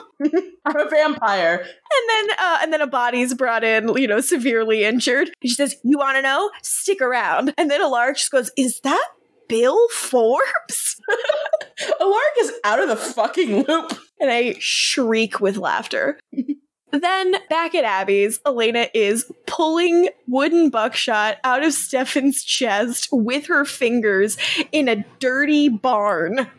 I mean, at least it won't infect infect him because he is dead already. He is. Uh, and Elena yells, I'm just trying to help. Stefan is not amused. He's like, get it out, get it out. And Elena says, keep screaming. Maybe I'll feel sorry for you. God. So sassy girl. I love her. And Stefan, as she, so she finally gets it out, and Stefan's like, ah, okay, I'm fine. Uh, and but he looks up, and he says, "You've changed. Something's different about you. You're stronger. You're tougher." Jill, you didn't like this. I liked this. Do you want to talk? I did not like it. yeah, she says that. I'll, I'll finish their kind of like couplet here. She's like, "You're not the only one who changed. We all had to." And Stefan says, "It's good though." So, what did you think of that? Why didn't you like it? Is I guess my question. Um, because he's not allowed to be impressed with her anymore. Mm. like, Yeah, do you feel like he was being condescending? Yeah. Mm. I I kind of like it because I think it it hints at the kind of future they could have post this if they fix stuff. The idea that like she had to harden, but he doesn't find her any less like wonderful or impressive. Like I I I, I see this as like a moment where he's like, oh shit, you've changed in a way that makes me really respect you, especially because this change is such a choice. Like she has like this whole season so far at least like per rick's instructions she's like been working out i appreciate like all of the times they've like kind of tapped this and reminded us of this that elena is trying to change and trying to adapt to her new life and i just Mhm. like that he likes it i think it's i think that's uh, very Yeah. hot but um It's him- me It's him realizing finally that she really does not need to be saved by him ever. Mhm. that at least that my is my take on it or and LaJoy seems to agree Yeah, it's a little condescending in a way, but uh, yeah, I think that is ultimately what they are meaning to convey. Yeah. But I also, my issue is because it is alluding to a future that could be. I don't want that future. Mm. I'm not interested in that. not to put words in your mouth, but do you do you kind of feel like, yeah, I had to change to deal with your bullshit? Like you don't Yeah. get to like the way I adapted to deal with pain you dealt me. I'm very glad that you can read my brain because I don't know how to put things into words. But that was it. Yes. Good. I think that's really fair. So you don't know how to put things into words, and now you're podcast famous. Good God. You guys, I don't know how to speak. Oh my god, I don't say anything coherent on this podcast. All I say is he's hot. I mean, that's what multiple people are coming here for. Also, people uh, love our love of the ladies of the show, which is good. Ooh, they do? Good. Yeah, they do. Hell yeah. That's the correct response. Good. There's not a lot of like like queer lady content to be had uh, in these, so I'm glad that we're taking it back. Yeah. But I will say that does change. uh, there's some gays coming. Some gays. Give me the gays. I Plural. don't get too excited, Jesus. Yeah, not they're not all created equal.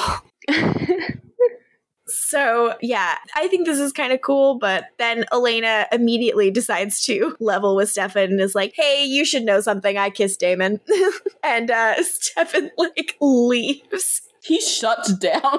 He's like, "Bye." Doesn't even say bye. He just like he's very silent for a long time. Mm-hmm. That's the thing where I'm like, "You have no fucking right." So then, back at the hospital, Meredith and Alaric are looking at Bill, who is seemingly doing better, I guess. Not that I can visually tell.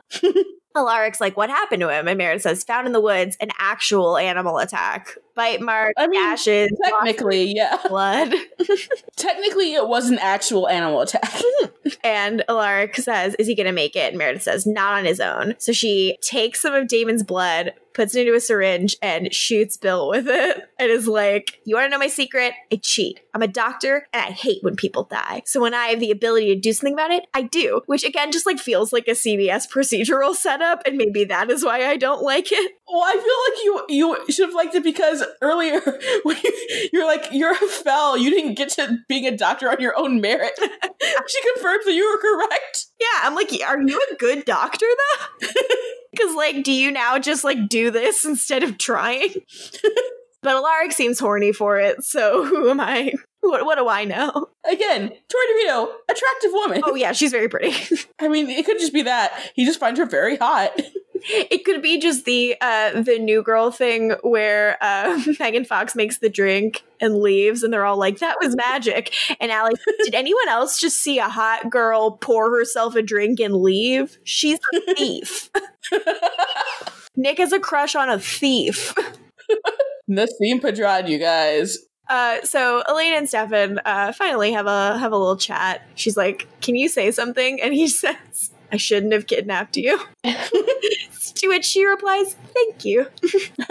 But he says, But you shouldn't have lied to me today. You can't go off and do stuff like this, not while Klaus is alive. And uh, Elena explains, She says, I know, I just wanted to give Bonnie a moment with her mother without everything else getting in the way. And this seems to hit Stefan pretty hard because he like clarifies without me getting in the way. Like, th- this is like new for Stefan. The idea that he's being excluded from things he's too volatile to like be allowed near. And I think that's the first thing that kind of like hurts him is being treated like Damon, you know? Mhm. Um, and I like that delineation here. And she's like, look, I didn't plan on kissing him because she knows that's why he's mad. And he says, You're better than this, Elena. You're better than both of us. And he leaves. And I'm like, Who's going to give Elena a ride?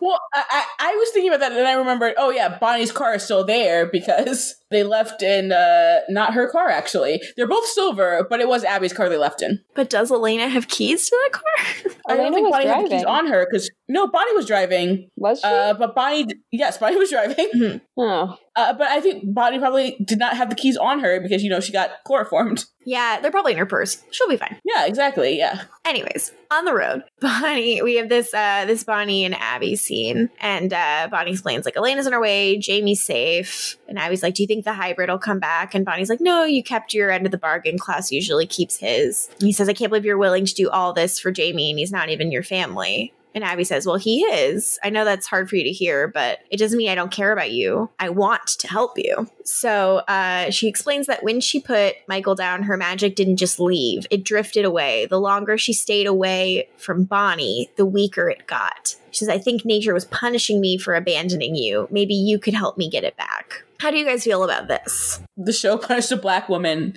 for leaving her family. Yeah.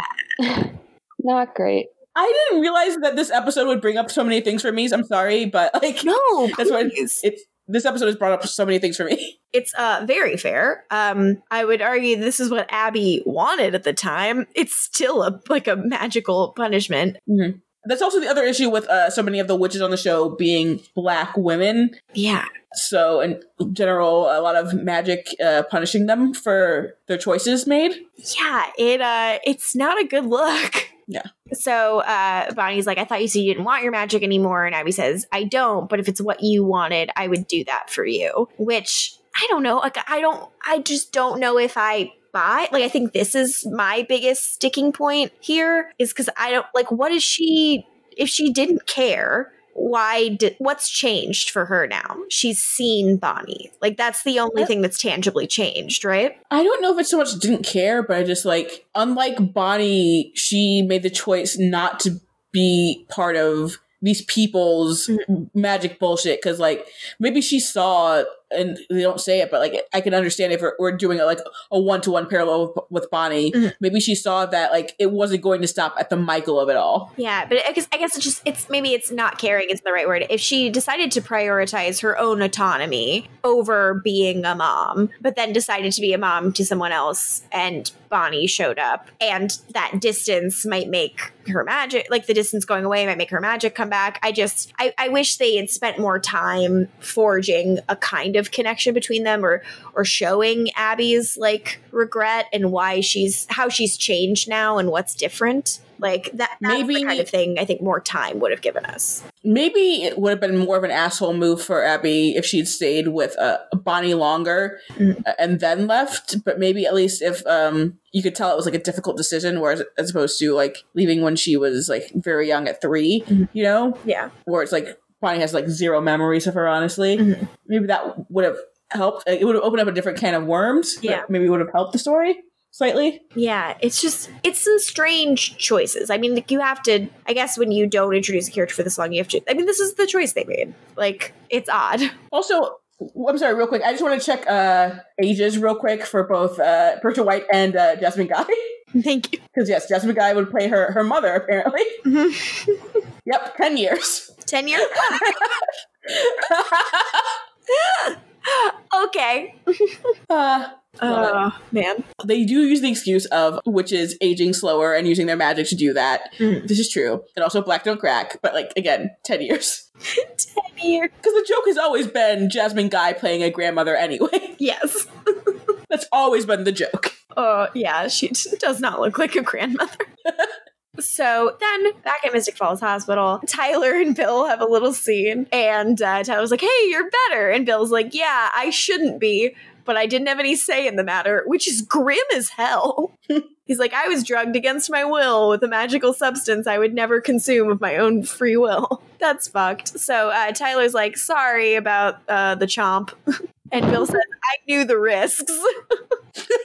But I had to know you. I'm sorry, Bill is the character they allowed to say say the line, which at this point was a meme.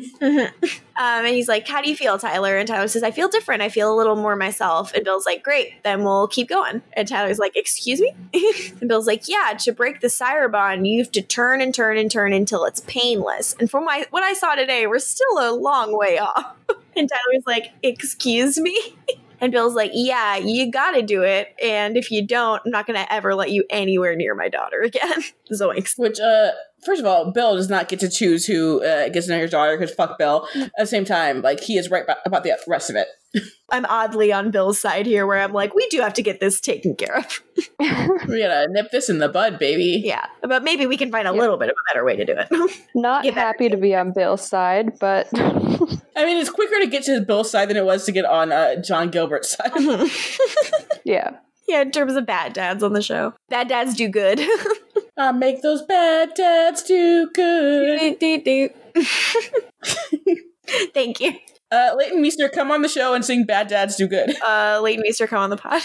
I'll be normal. Leighton Meester, you will not. I won't. Uh, you I'll know, cry. I was told that her second album was coming soon, and then the world went to shit, and I think the world going to shit has fucked that up for us. no. Leighton Meester, come on the pod. I don't know if you've ever seen Vampire Diaries. You don't need to. I know that like Paul is like one of Adam's best friends, but like Oh, really? I don't know if you ever seen the show. Yes.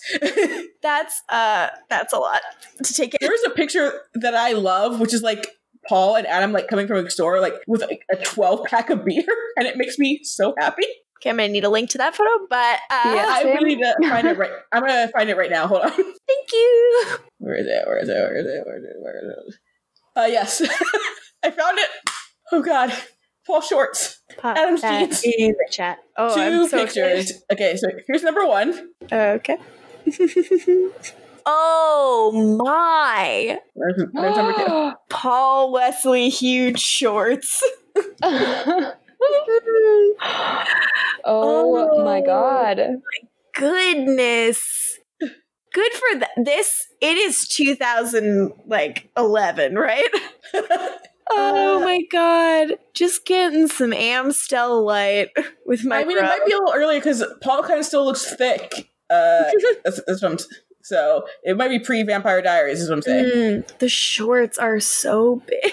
Oh, right, because they were on the OC together. Okay. All right. Yeah, that, yeah, they've been like yeah, but, like friends since then. Makes sense. So then Alaric uh, shows off his uh, weapons collection to Meredith, and he's like, "You want to know my secret? I'm fucking cool."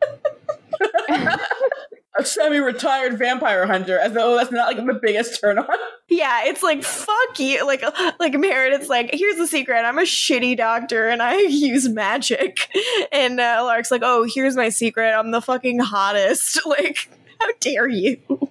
So uh, Alaric's like, I just want to be honest, you know, no secrets. And Meredith's like, okay, then how did you survive getting hit by a truck? Was it vampire blood? And goes, no, it's this ring. And she's like, ooh, a vampire hunter who can't be killed by vampires? Convenient. And she starts to take the ring off, but Alaric stops her.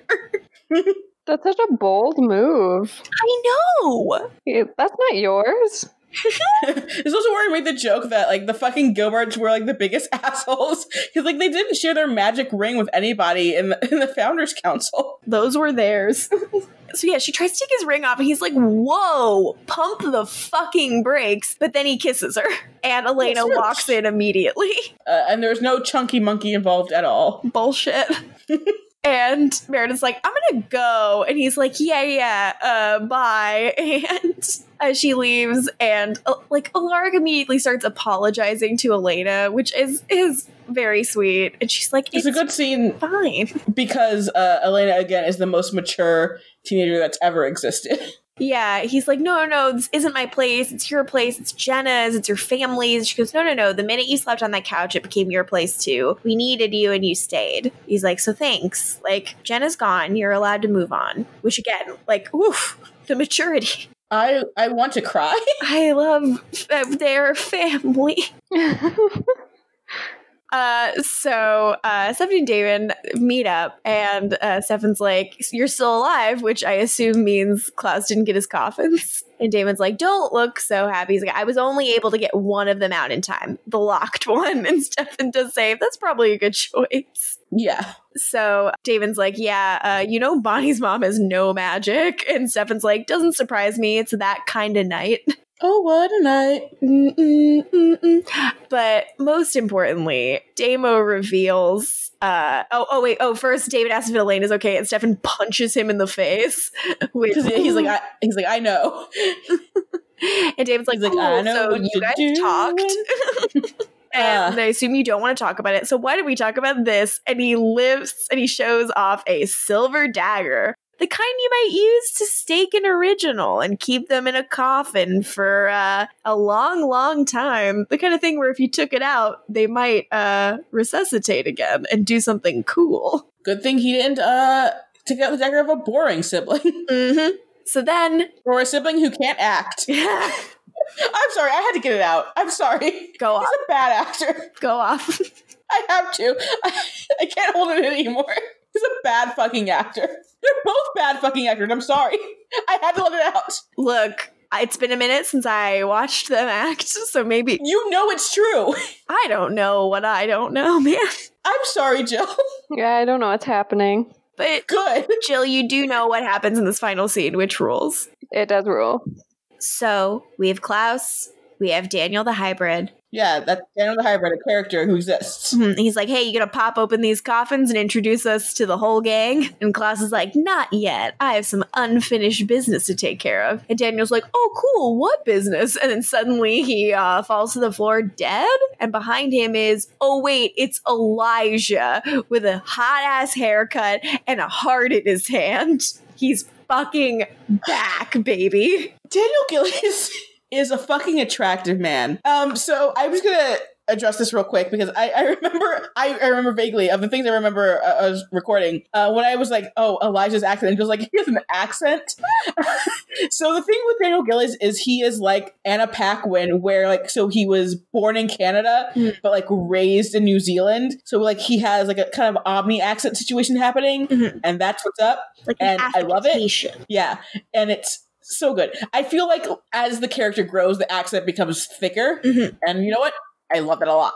As do I. Yeah, he has to like because he has to catch up with both uh Joseph and uh, Claire pretty much because they have obvious accents. Mhm. So Joseph is like uh, Joseph Morgan is Welsh, Mhm. and then um, Claire is Australian, playing well not British but like um, European. Yeah. So as we know, European means British. Yes. As we've seen the original Witch. She is also uh, British. Alice Evans is uh, credited as, as English American. Hmm. Uh, Jill, how did you feel about Elijah returning in such a baller way? uncredited because um, this show learned a lot from Angel, I think, and they understood you can not credit someone, and then that's how you trick people into not knowing they're coming back. Yeah, I'm very into his return, especially since it's gonna mess with Klaus. Yeah. Fucking with your boy. yeah, love to see it. I was so excited, you guys. He rules. Elijah is so good.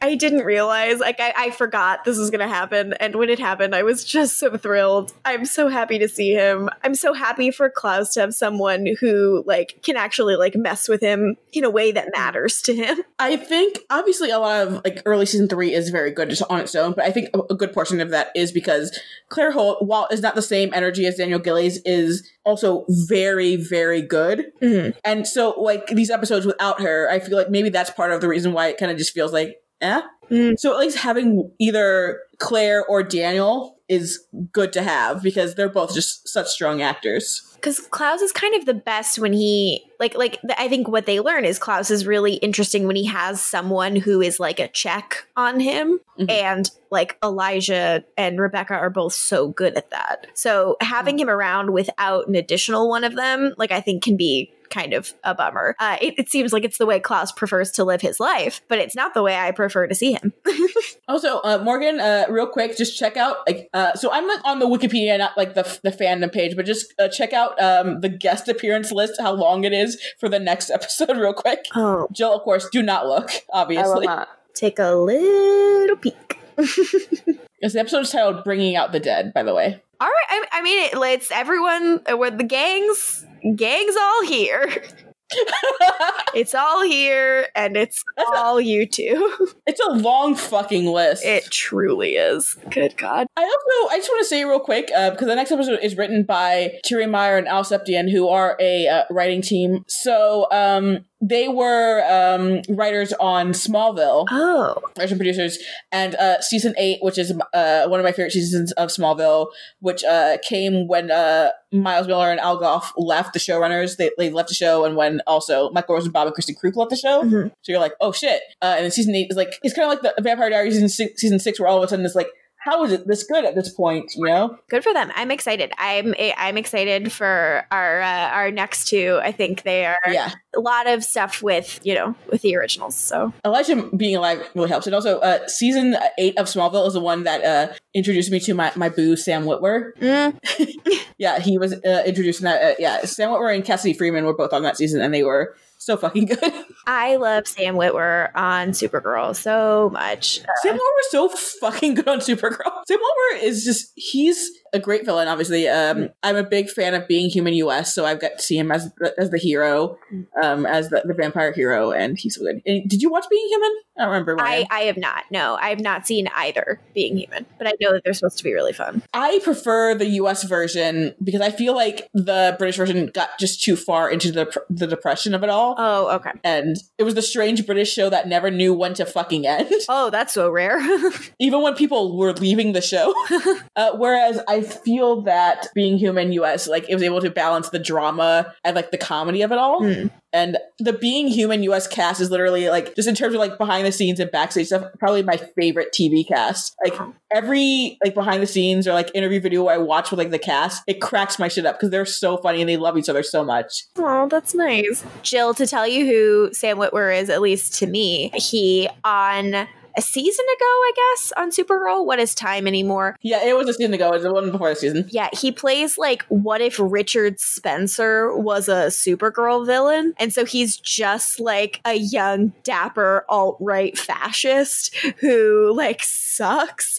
And Supergirl uh, like beats the shit out of him regularly. Amazing. It fucking rules. Like they did a season that was like very like politically loud. It's That the best season of the show, by the way. Yeah, it's great. It's like fully it embraces the idea that like ali- like aliens are a metaphor for like immigrants and uh they they do this great arc with Sam Witwer where they like, you know, show what his life has been like throughout all of Supergirl and all the things that Mhm. happen to his family, which are admittedly bad, but um they don't give you permission to be a racist piece of shit. And he like becomes the big bad for the season and he's great. Um anyways, the Vampire Diaries. Uh, Jill, should we hit up your rankings? Yeah. Rankings.